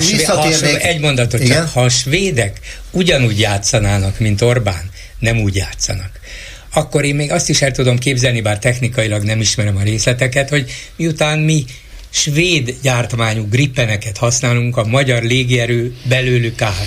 Azt mondják a svédek, hát ameddig sajnos nem tudtok hozzájárulni a csatlakozásunkhoz, addig mi talán nem tudjuk igen mm. alkatrészsel kiszolgálni. Biztos, hogy nagyon pimasz dolog volna, a szerződések felrugása volna, de akár még ezzel is lehetne visszazsarolni Magyarországot, nem tudom ki járna jobban. A lényeg az, hogy nem fogják megtenni a svédek, csak ez a játék körülbelül ezt a szintet eredmény. Igen, csak az egész nevetségesé teszi Magyarországot, tehát az egész világ tudja azt, hogy Magyarország az visszatérve itt uh, irodalmi példákra, az a ugocsa ebben a helyzetben. Ugocsa non koronát. Ezen lehet uh, nevetni is, meg lehet bosszankodni is.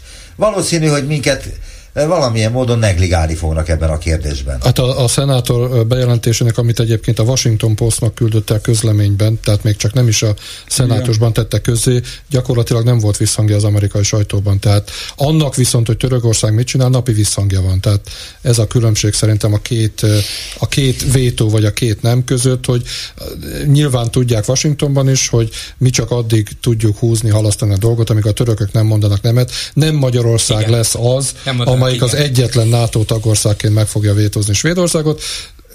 Használtam már ezt a szót, mi trollkodunk. Igen. Ez a megbeszéljük a hetes stúdióban Batka Zoltánnal, Nagy Gáborral és Bolgár Györgyel, és visszatérnek egy pillanatra Márkizaj Péterre, mert hogy vele kapcsolatban is van valamilyen új hír, Lázár János nyilatkozata, hogy amennyiben a hódmezővásárhelyiek Lázár Jánosra fognak szavazni jövőre az önkormányzati választásokon, úgy egy fillér állami támogatást, kormány segítséget nem Márki Zajra. Hódmezővásárhely. Na most ez valami egészen furcsa kijelentés, és ez, ez tényleg abszurdum. Azt mondta, hogy ha Márki Zajra szavaznak, akkor nem kapnak egy fillért se. Igen, igen. a Lázárt mondta. Ja nem, bocsánat, elnézést. Ha Márki Zajra szavaznak, akkor nem, nem kapnak semmilyen kormányzati segítséget a következő öt évben. Igen. Ehhez mit szóltok? Mert ez, ez a zsarolása... Meg, úgy meg vagyunk lepve, de annyira tényleg. Mert hogy ez, nem, ez egy pinfír? Miért volna pinfír? Csak ezt csinálja a Fidesz, nem? Nem ez az első alkalom, és sokadik, nem is az utolsó. Sokadik, ezt már Kósa Lajos és Lázár is meg Nem szokták ezt kinyilvánítani, sőt, ezt tagadni szokták. Hát tagadni nem szokták, de, de talán szokták, ennyi, ennyire A fővárossal kapcsolatban tagadni szokták. Oh. Mm. Most kotorászok az emlékeimben többször volt, hogy ezt azért már úgy virágnyelven, sőt nem is annyira virágnyelven, ezt már azért értésére adták a kedves önkormányzatoknak, hogy ha és amennyiben, akkor ugye hát mi? De ez fix, konkrét zsarolás az embereknek egy választás kapcsán, ami nem tudom, mennyibe illik bele még akár ebbe a magyar demokráciába is, ha egyáltalán demokrácia. Az egy nagyon érdekes kérdés, hogy Márkizaj Péter nem esetleg majd ennek köszönhetően fog nyerni. Egy ilyen buta zsarolás, mert ez egy nagyon ostoba zsarolás. Azért hogy mondjam, most megint kicsit azért ingományos talajra, talajra tévednénk, mert uh, ugye nem tudom, hogy milyenek a viszonyok és milyen a politikai kultúra vásárhelyen. Azt érdemes azért helyben tanulmányozni, tehát innen Budapestről vásárhelyről okosat mondani azért nagyon nehéz lenne. Itt Budapesten is volt ez a kommunikáció, itt Budapesten is ilyen nagyon primitív dolgokkal kísérletezett a Fidesz, úgy beleállt a földbe, ahogy az kell. Nem vagyok biztos benne, hogy Márki Zaj Péter támogatóit, akik eddig támogatták őt, mint városvezetőt, ez feltétlenül fogja riasztani. És akik eddig szavaztak, nem vagyok biztos benne, hogy az a vidéki közönség, az nem tudta volna halál pontosan tisztán ezt, én vidéki vagyok, az abszolút belekalkulálja, hogy hát, hogyha nem kormánypárti a polgármester, akkor bizony nem fogunk annyit kapni. Pont. Azzal a jó tudattal szavaz elebe oda. Tehát nem vagyok biztos benne, hogy ez egy teljesen okos dolog volt Lázár Jánostól, túl azon, hogy nyilván egy disznó dolog, tehát ilyet nem szabadna politikába csinálni, de hát mondjuk a Lázár János is már valószínűleg túl van az ilyen fajta Nem, ez szerintem ez több, mint disznó dolog, ez már szerintem inkább a bűncselekménynek a kategóriáját is kimeríti. Nem, nem, nem, nem, nem. Fenyegetőzni szabad sajnos, de nem, nem tisztességes, nem szabad, egy miniszternek hát szabad legalább, neki legalább hatalma van, úgyhogy ezért súlya is van a fenyegetőzésnek. A te hát kiabálszak a levegőben. De épp szabad. azért komolyabb a dolog annál, mint egy ilyen uh, vicces fenyegetőzésnek vennénk. Ez sokkal komolyabb, mert a, lehet, hogy a választások ezen csak dőlnek ne, el. Csak nem bűncselekmény. Csak nem, a, BT, a választások BTK, befolyásolása, az bűncselekmény Magyarországon. Hát a választások befolyásolása az minden. Az például, hogy tele van a város vagy az ország plakátokkal, hogy Márki Zaj az Péter is, például az is bűncselekmény. Az is bűncselekmény. Nem bűncselekmény, bár az... Az én olvasatomban ja, az bűncselekmény. De hát, a, hát egy jogállamban, jó, jó, ami nem vagyunk... Lehet, hogy nem paragrafizált dologról van szó, nem. hanem uh, erkölcsileg látja az ember ezt szörnyű rossznak. Mocsok, de ez egy szörnyű mocskos ügy. Büntetőjogilag itt két dolog merülhet fel, és akkor szigorúan büntetőjog nyelvén beszélünk egyrészt a hivatali hatáskörrel való visszaélés, a másik pedig, hogy nyilván a zsarolás, ami utalt el, hogy a zsarolás az impersonám személyhez kötődő ö, krimen, bocsánat, hogy ilyen szép szavakat használok, tehát hogy, hogy jogállás, tehát magyarán szóval egy konkrét személyt kell megzsarolni valamilyen ugye, erő hatása, akár lelki, akár testi erőhatás is rákészíteni valamire. Ebben az esetben ugye nincs konkrét személy. Itt most akkor Lázár Jánosnak lettem hirtelen ennyi babot csinálta ügyvédje a klubrádiónak. A, tehát, nem. hogy nem, de politika politikai felelőssége, nagyon súlyos politikai felelőssége van ennek.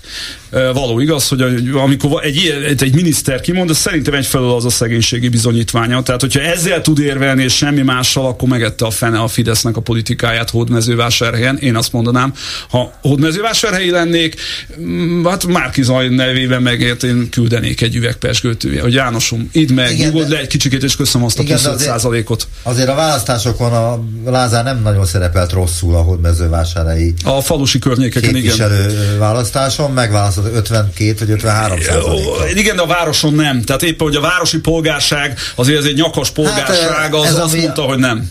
Igen, de hát ez egy nagyobb terület, ez a választói körzet, amelybe beletartozik Hódmezővásárhely Igen. szélén lévő kisebb falvak is. Hát. Sajnos. De úgy emlékszem, még a városban is győzött egy kicsit. De lehet, hogy még a városban is győzött. És de talán nem is ez az érdekes, hanem hogy a városban élők hogy érzik magukat. Nyilván a választási vereség 22-ben őket is megviselte, ők is többet vártak a saját polgármesterüktől, mint az ellenzék vezetőjétől, és azóta az eltelt több mint egy évben azért bomlik föl ott is az ellenzéki szövetség, mennek ki Márki Zaj alól a vele szövetséges politikusok, akik közreműködtek a városvezetésben, úgyhogy nem tudjuk mi a helyzet pontosan, Meg... de még az is lehet, hogy a Lázárféle támadás majd hirtelen összerántja őket, Na, meg a szavazóikat. Igen, csak hát az a helyzet, hogy azt tudjuk, hogy a Márki Zaj a Jobbik támogatásával lett polgármester először, másodjára is, hát ott az ellenzéki összefogás segítette. Mm. De a Jobbik benne volt. Most a Jobbik már nincs benne. Vagy legalábbis úgy tudjuk, hogy most nincs benne. Erről mit lehet tudni?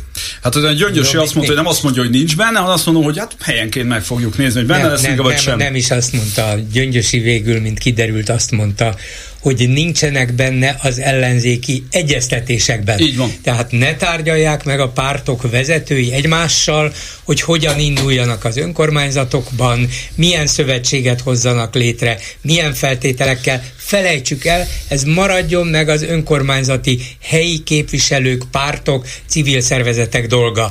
És ha ők úgy döntenek, hogy ilyen és ilyen felállásban Márki Zaj Péter támogatják, akkor a jobbik is ott lesz. Nem mondta azt, hogy mi kilépünk, azt mondta, hogy ebből a felső, legfelsőbb szintű egyeztetésből lépünk ki. Én az aktuál politikától egy kicsit elszakad vannék, a, Anna, a, úgy gondolom, hogy ez a mondás, és ez a konkrét mondás, ami elhangzott, ez egy sprőt politika, ami annak a következménye, hogy kvázi egypártrendszer van Magyarországon. Tehát a, azokban a demokráciákban, ahol esélye van, belátható esélye van a váltógazdaságnak, vagy Amerikában, ahol egy kétpárti politikai rendszer működik, senki nem engedheti meg magának, hogy kivéreztessen egy önkormányzatot, mert nem számol azzal, és egyáltalán nincs rá garancia, hogy a következő választás után ő lesz hatalmon, és nem történik meg a, a, a váltás után, hogy az ő által, vagy az ő pártja által vezetett önkormányzatnak adnak egy ilyen ultimátumot. Egész egyszerűen nálunk ennek a politi- politikai berendezkedésnek a következménye az, hogy ezt meg lehet tenni, és ettől lehet tartani. Igen, csak hadd tegyem hozzá, hogy azért a fideszesekben mindig van egy olyan önigazolás, hogy na jó, de azért mégiscsak demokráciában élnünk, nem jön el a HVG-sekért a fekete autó, még talán népszavásokért sem, sőt, talán még a, hát a klubrádióról most azt hagyjuk, hogy itt többet voltatok bíróságon, mint én időnként ebédlőben, tehát ugye nagyon sokat járogattatok, de tehát, hogy azért többé-kevésbé ez egy demokratikus dolog. Na most, amikor azért ilyet nyíltan kimondanak, nem kényelmes. Egy kormánypártinak se. Tudom, mert beszélgetek kormánymártiakkal, ez azért nem szerencsés. Én azt gondolom, hogy Lázár János egyébként kiváló, sajnos kiváló képességi politikus, de ez nem egy jó megnyilatkozása volt. Nem hinném, hogy ebből, tehát ilyet ablakba tenni nem szerencsés Magyarországon jelenleg. Amikor valaki szinte zsigerből, ösztönösen hmm? kérkedik az erejével, de ez az Orbáni politika, amit Lázár magáévá tett és gyakorol. Rosszul. Igen, természetesen rosszul és eléggé el nem ítélhetően, de ez következik. Eléggé abból, elítélhetően. Hogy igen, igen. Ez nem, követke... nem, elítél. Mondom, eléggé el nem ítélhetően. Ez a mondás. Ez egy mondás. Igen, akkor is az át kell alakítani, mert el kell ítélni ezért. Persze, természetesen, de azt akarom csak mondani ebb, ezzel kapcsolatban, hogy ez egy önkény uralmivá változott, változtatott rendszer, ahol így működnek, és előbb-utóbb minden szereplő elkezd így működni, a legmagasabb szinten is, és alacsonyabb szinteken is. Úgyhogy mindenki beáll a sorba, ezt várja el a főnök, már pedig Lázár tudja, hogy mit vár el tőle, azt várja el tőle, hogy szóljon oda, verjen oda, csapjon oda, ezt a Márkis Zajt semmisítsük meg lehetőleg örökre, és így tovább. De ágyúval lőnek verébre. Bödös Tibor, Bödös Tibor humorista szerdán reagált arra, hogy a kormány közeli Matthias Corvinus kollégium, MCC, mint a Manchester City lettne, lett a Libri többségi tulajdonosa. 98%-ra növelték a részesedésüket. Így szól a levél egy részlete. Kedves MCC, szia uraim! Tegnapig bizonytalanságban kellett élnie a magyar irodalom nem kis libris részének, ennek vége. Megírhatjuk végre Bőte Csaba testvérrel a Kámaszutra, hogy mi látjuk című művet? Kiadhatják a német szilárd gondolatait 9458 oldalon? Publikálhatóvá válik a 77 szankció csúfoló ősi szitja népdal és brüsszelűző türk csúlyogató? Elemezhetjük Göbbels prózáját az MTV a híradójának fényében? Stb. stb. stb.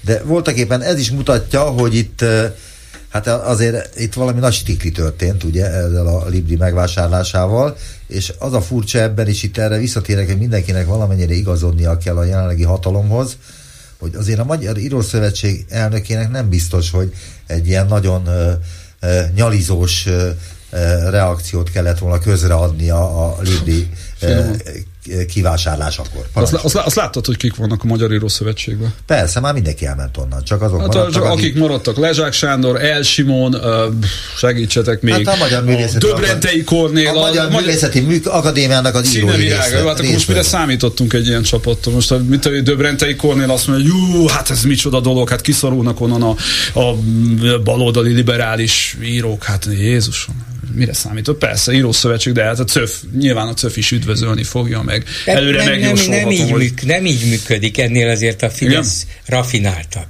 Gondoljatok az index elfoglalására, hogy azt elfoglalták, az egyértelmű. Persze. Hogy onnét kiment a szerkesztőség és megcsinálta a telexet, hmm. ezt mindenki számára ismert. És akkor ebben az indexben például a napokban Gyurcsány Ferenc jelentetett meg véleménycikket. Igaz, nem, nem kifejezetten politikai, de azért részben oda is köthető véleménycikket, már az is önmagában politikai megnyilvánulás, hogy az ellenzék vezető pártjának vezetője, az állandóan gyalázott Gyurcsány ír egy cikket, és az Indexen jelenteti meg a mesterséges intelligenciáról, és hogy hogyan kellene ezt a magyar közéletben, politikában kezelni, stb.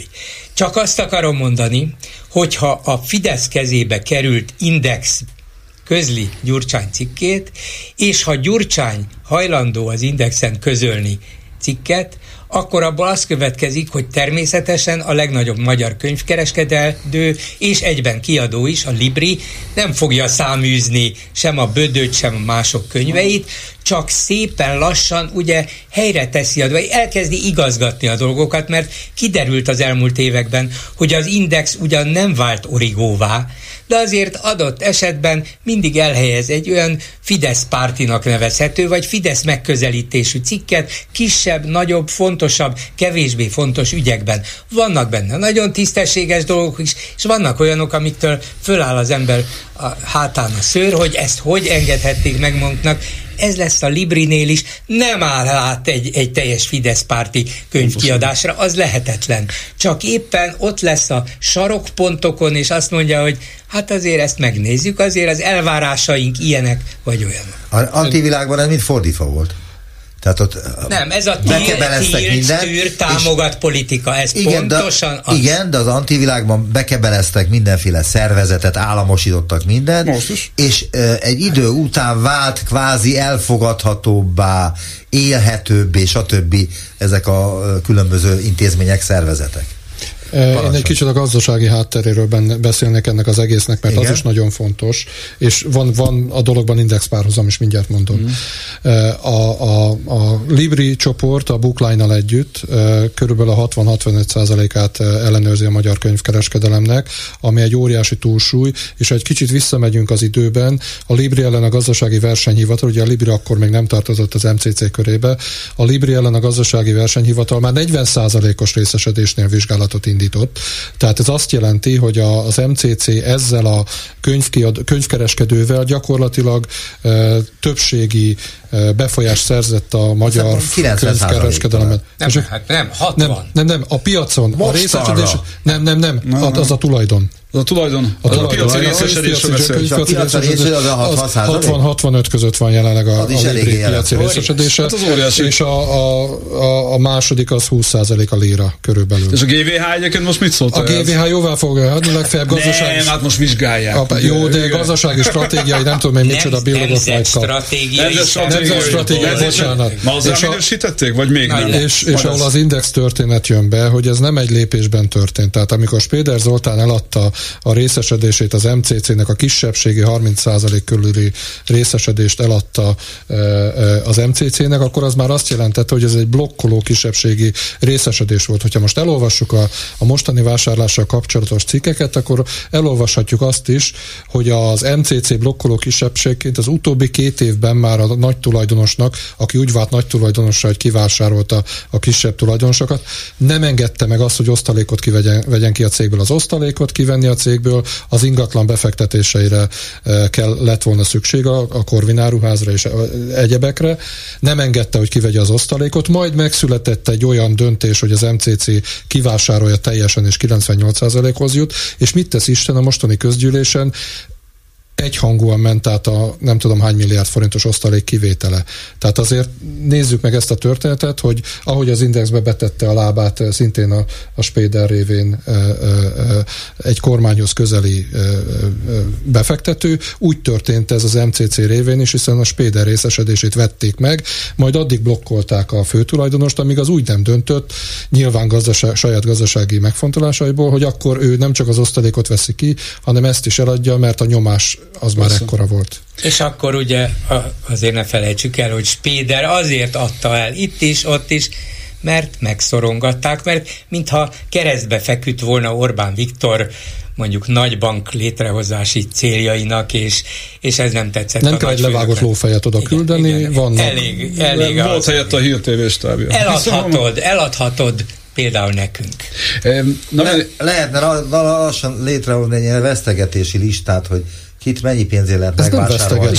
Tartok tőle, hogy van ilyen. Nem erről szól, kit mennyi pénzért lehet megvásárolni, mert van, akitől meg kell vásárolni a egész birtokát, és van, akinek... Ez a hírek szerint piaci áron történt. Van, akinek elég, hogy a telefonon odaszólnak. Ez piaci áron történt vásárlás volt. De ez korrekt vásárlásnak tűnik kívülről? Piaci áron hát, vették meg. Ugye benne volt az az eszköz, amit említettem, hogy két évig nem vehetett ki osztalékot, azt mondj, nevezzük nyomásgyakorlásnak, de maga az ár, amit fizettek érte, az minden értesülés szerint piaci vagy piacihoz közeli. Mm.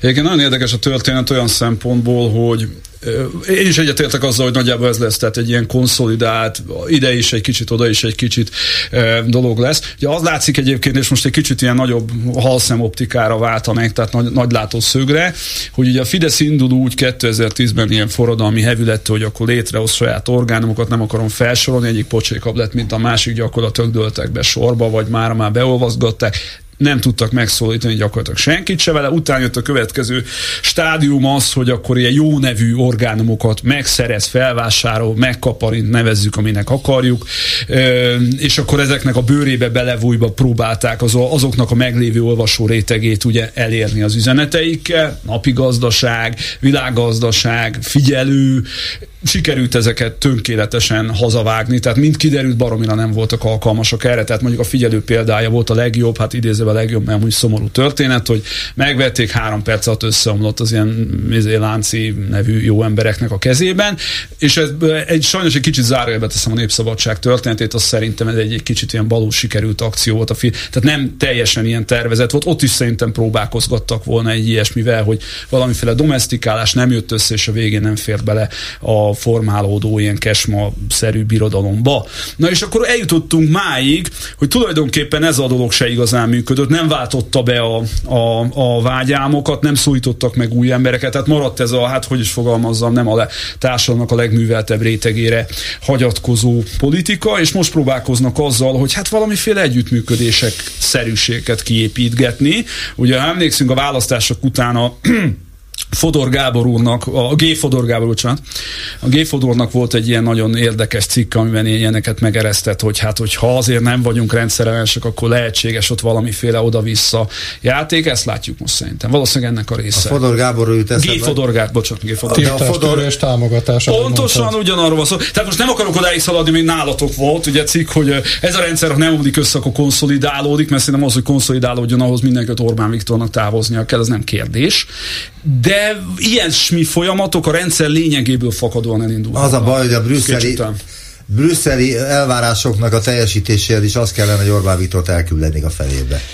Különben nem lehet teljesíteni a brüsszeli pontokat valószínű. Hát lehetne, Orbán Viktor utasítást adhatna hogy a magyar tára... ki? Ne, nem, hogy teljesítsék a, a Brüsszel pontokat. nem követett Brüsszel. Az Európai Unió nem követeli azt, hogy rúgjátok ki Orbán Viktort, azt mondja, ez a magyar választók dolga. Csak Orbán Viktor teljesítsen néhány alapfeltételt. Ha Orbán Viktor azt mondaná, hogy teljesítjük, mert annyira kell a pénz, Há, mondta annyira kell a pénz, hogy a Kossuth Rádióban elmondom a népnek, hogy támogassatok bennünket állampapírok vásárlásával, igen, igen, és igen. azért szólunk hozzátok a legkülönbözőbb helyeken, a még a. Krétán is, meg, igen, meg, meg megadóztatjuk a bankbetéteiteket, meg egyéb jövedelmeiteket. Majd egy kicsit pluszban. később, az még nem most van. Majd nem, de ez ma abszolút most van. Még nincs Júli- elfogadva Hogy a- az-? Júliustól.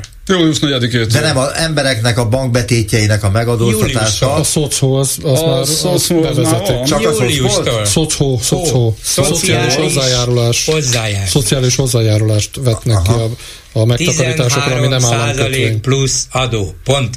De azért kérjük tőletek, hogy itt ebben a nagy Szocó. szórezben, ami a Szocó. Mik háború, jönnek be ebbe? Milyen Eddig is furcsa, beteg szavak, Gábor, ne. Eddig is fizeted. a lényeg az, hogy Nem, csak valami egészen beteggé válik minden ebben az Jó, országban. 13 százalék plusz adó, ezt akartam mondani, de ha Orbán Viktor személyesen fordul népéhez, hogy vásároljatok államkötvényt, akkor azért óriási lehet a baj. Azért ezt a helyzetet szerintem ő se így képzelte, hogy nekem kell kérnem a pénzt tőletek, mert különben óriási baj lesz. 16%-os Igen, kamaton teszem igen, hozzá. Igen. Igen. De, de hogyha, igen, de hogyha Orbán Viktor még egy, lehet, hogy már en- ennél a pontnál van, egyelőre nem sajnos, mert nekünk is sajnos, hogy azt mondja, hogy nem tudjuk fenntartani végül is az ország gazdálkodását, nekünk szükségünk van arra az évi legalább 2000 milliárd forintra, ami már egyre több, mert me- több mint egy éve vissza van ta- tartva a pénzek, tehát szükségünk van a több ezer milliárd forintra, ezért amit kérnek az Európai Unió tagállamai tőlünk, azt mi teljesítjük. Majd kijátszuk őket szépen, nyugodtan, csendben, de tudjátok, én okos Jó, vagyok. ezt nem mondja a ravasz vagyok. mikrofonba. Ezt nem, ezt Nem csak csendben, én mondom helyette, hogy ő mondhatja a sajátjainak a kormányba. Kijátszuk őket, nyugi, nyugi, de teljesíthetjük a feltételeket, és tényleg, de ettől még Orbán Viktor nem bukna meg, és az Unió sem mondaná azt, hogy na a végén pedig mondjál le. Nem így működik. Orbán ki tudna jönni ebből a zsákutcából, amibe ő vezette be az országot, de úgy látszik, még mindig nem akar, inkább könyörög a népnek, hogy fizessen, de úgy érzem ez az utolsó fázis, és hogyha ebből nem jön ki jól, ha nem tudja tartani a pozíciókat, akkor lehet, hogy megadja magát az Unióban és az Uniónak, de hogy miért áll ellen a mai pillanatig, ilyenkor jut az, Az ember mit eszébe jelent, az, hogy úgy látszik, tényleg ki akar lépni. Gyuri, mit jelent az, hogy megadja magát az uniónak? Hát úgy, hogy itt van a 27 mérföldkő, teljesítem. Nem szórakozok, nem húzom az időt, nem bújok ki alóla, hogy ezt igen, azt nem, az csak részben, az csak így, az csak amúgy. Hát itt van például hát már- a pedagógusok jogállásáról szóló törvény, amit éppen ezekben a percekben fog tárgyalni a parlament, amiben tételesen többször tartalmilag is, formailag is megsérti az uniós elvárásokat, követelményeket. Megsérti. Ez nincs kifejezetten a 27 követelmény közé felsorolva, de vannak másfajta elvárások, amiket teljesíteni kell, megsérti őket. Miért, Hely- miért sérti meg, hogy éreztesse a hatalmát, és lenyomja az ellenfeleit? ha ezt abba hagyná, attól még a hatalma nem szűnne meg, attól még a pedagógusok nem mondanák azt, hogy győztünk, Orbán Viktor meg van bukva, nem, tehát ő engedhetne, és mégsem enged, ezt nem látom a fejében, hogy miért csinál. Van itt egy nagyon fontos dolog, hogy a, a Orbán Viktor, a miniszterelnök urat megérteni, azt sokkal inkább ilyen reklámpiaci és kommunikációs technikákkal érdemes, mint sem politikára, pláne racionális politikával. Ami, a Orbán Viktor az egy brand. Egy olyan brand, mint a, mit tudom, All Spice, vagy Coca-Cola, elnézést kérek tőlük az összehasonlításért. Hát ez olyan, mintha azt mondanád, hogy az Alibaba és a 70-40 rabló az egy brand. Na, pontosan. Az is egy jó brand lett. Majd el is gondolkozok rajta, hogy csinálok. Bűnözők nem én, én azt, Most a fideszesek számára a Viktor valamit jelent. A jelent valamit, akkor lehet, most nevezük brandnek, lehet, hogy nem pontos a szóhasználatom. Most mit jelent az Orbán Viktor nevezett brand? Azt, hogy kurucos szembenállás, az, hogy mindig mást mondás, mint az európai fősodor. Na most a problematika itt Amit kiadsz, hogy... az az, hogy a hazugság. Az a brandnek a lényege. Hát a politikának az... Nem, az Orbán Viktor lényege, mindenkinek Jó, mindig hazudik. Okay. Kérdés az, hogy végre tud-e hajtani egy olyan brand leépítést, hogy ugyanakkor fenntartsa ezt a saját arcunkat. Tehát én szerintem nem. Szerintem. És ez itt a fő probléma, ezért megy bele ebbe el az tud, egyirányú El tudja adni úgy, hogy az ne nem védekezésnek, tudja. megadásnak tűnjök. Szerintem el tudja adni, mert hmm. mindent a pofánkba tud hazudni, és szemrebben nélkül meg is teszi. Azt mondaná, hogy győztünk. Legyőztük történelmi, őket. Hát legyőztük őket. Világos, történelmi példákra jut eszembe, jó? Nagyon röviden, azért, hogyha visszanyúlunk a magyar jobboldal történetével, két dolgot látunk és ez szerintem fontos. A magyar jobb oldalon mindig is a messiás kultusz az jelen volt. Tehát a vezető az sose volt egy racionális vezető, mint idézve a bal oldalon, hanem általában az valamiféle ilyen fél méterrel a föld fölött járó kicsit szakrális személy volt. Jó? A másik dolog, hogy amikor ezt a fajta varázsát, Török Gábort idézem, elveszíti, akkor viszont megszűnik vezetőnek lenni. Így történt ez nagyon sok ember, tehát a, a Szerintem nem menjünk bele sokáig. a, történelem elemzésébe, mert be kell, hogy le kell Jó. zárjam a műsort. Nagyon szépen köszönöm, hogy eljöttetek. Tíz megbeszéljük, Gyuri. Ez volt a megbeszéljük etes stúdióban Batka Zoltánnal, a Népszava újságírójával, Nagy Gáborral, a HVG újságírójával és Bolgár Györgyel. A műsorban közreműködtek Lantos Dániel, Horváth Ádám, Turi Lui, a szerkesztő Csernánszki Judit nevében is búcsúzik a műsorvezető Najman Gábor. A hetes stúdiót a Klubrádió közéleti politikai magazinját hallották.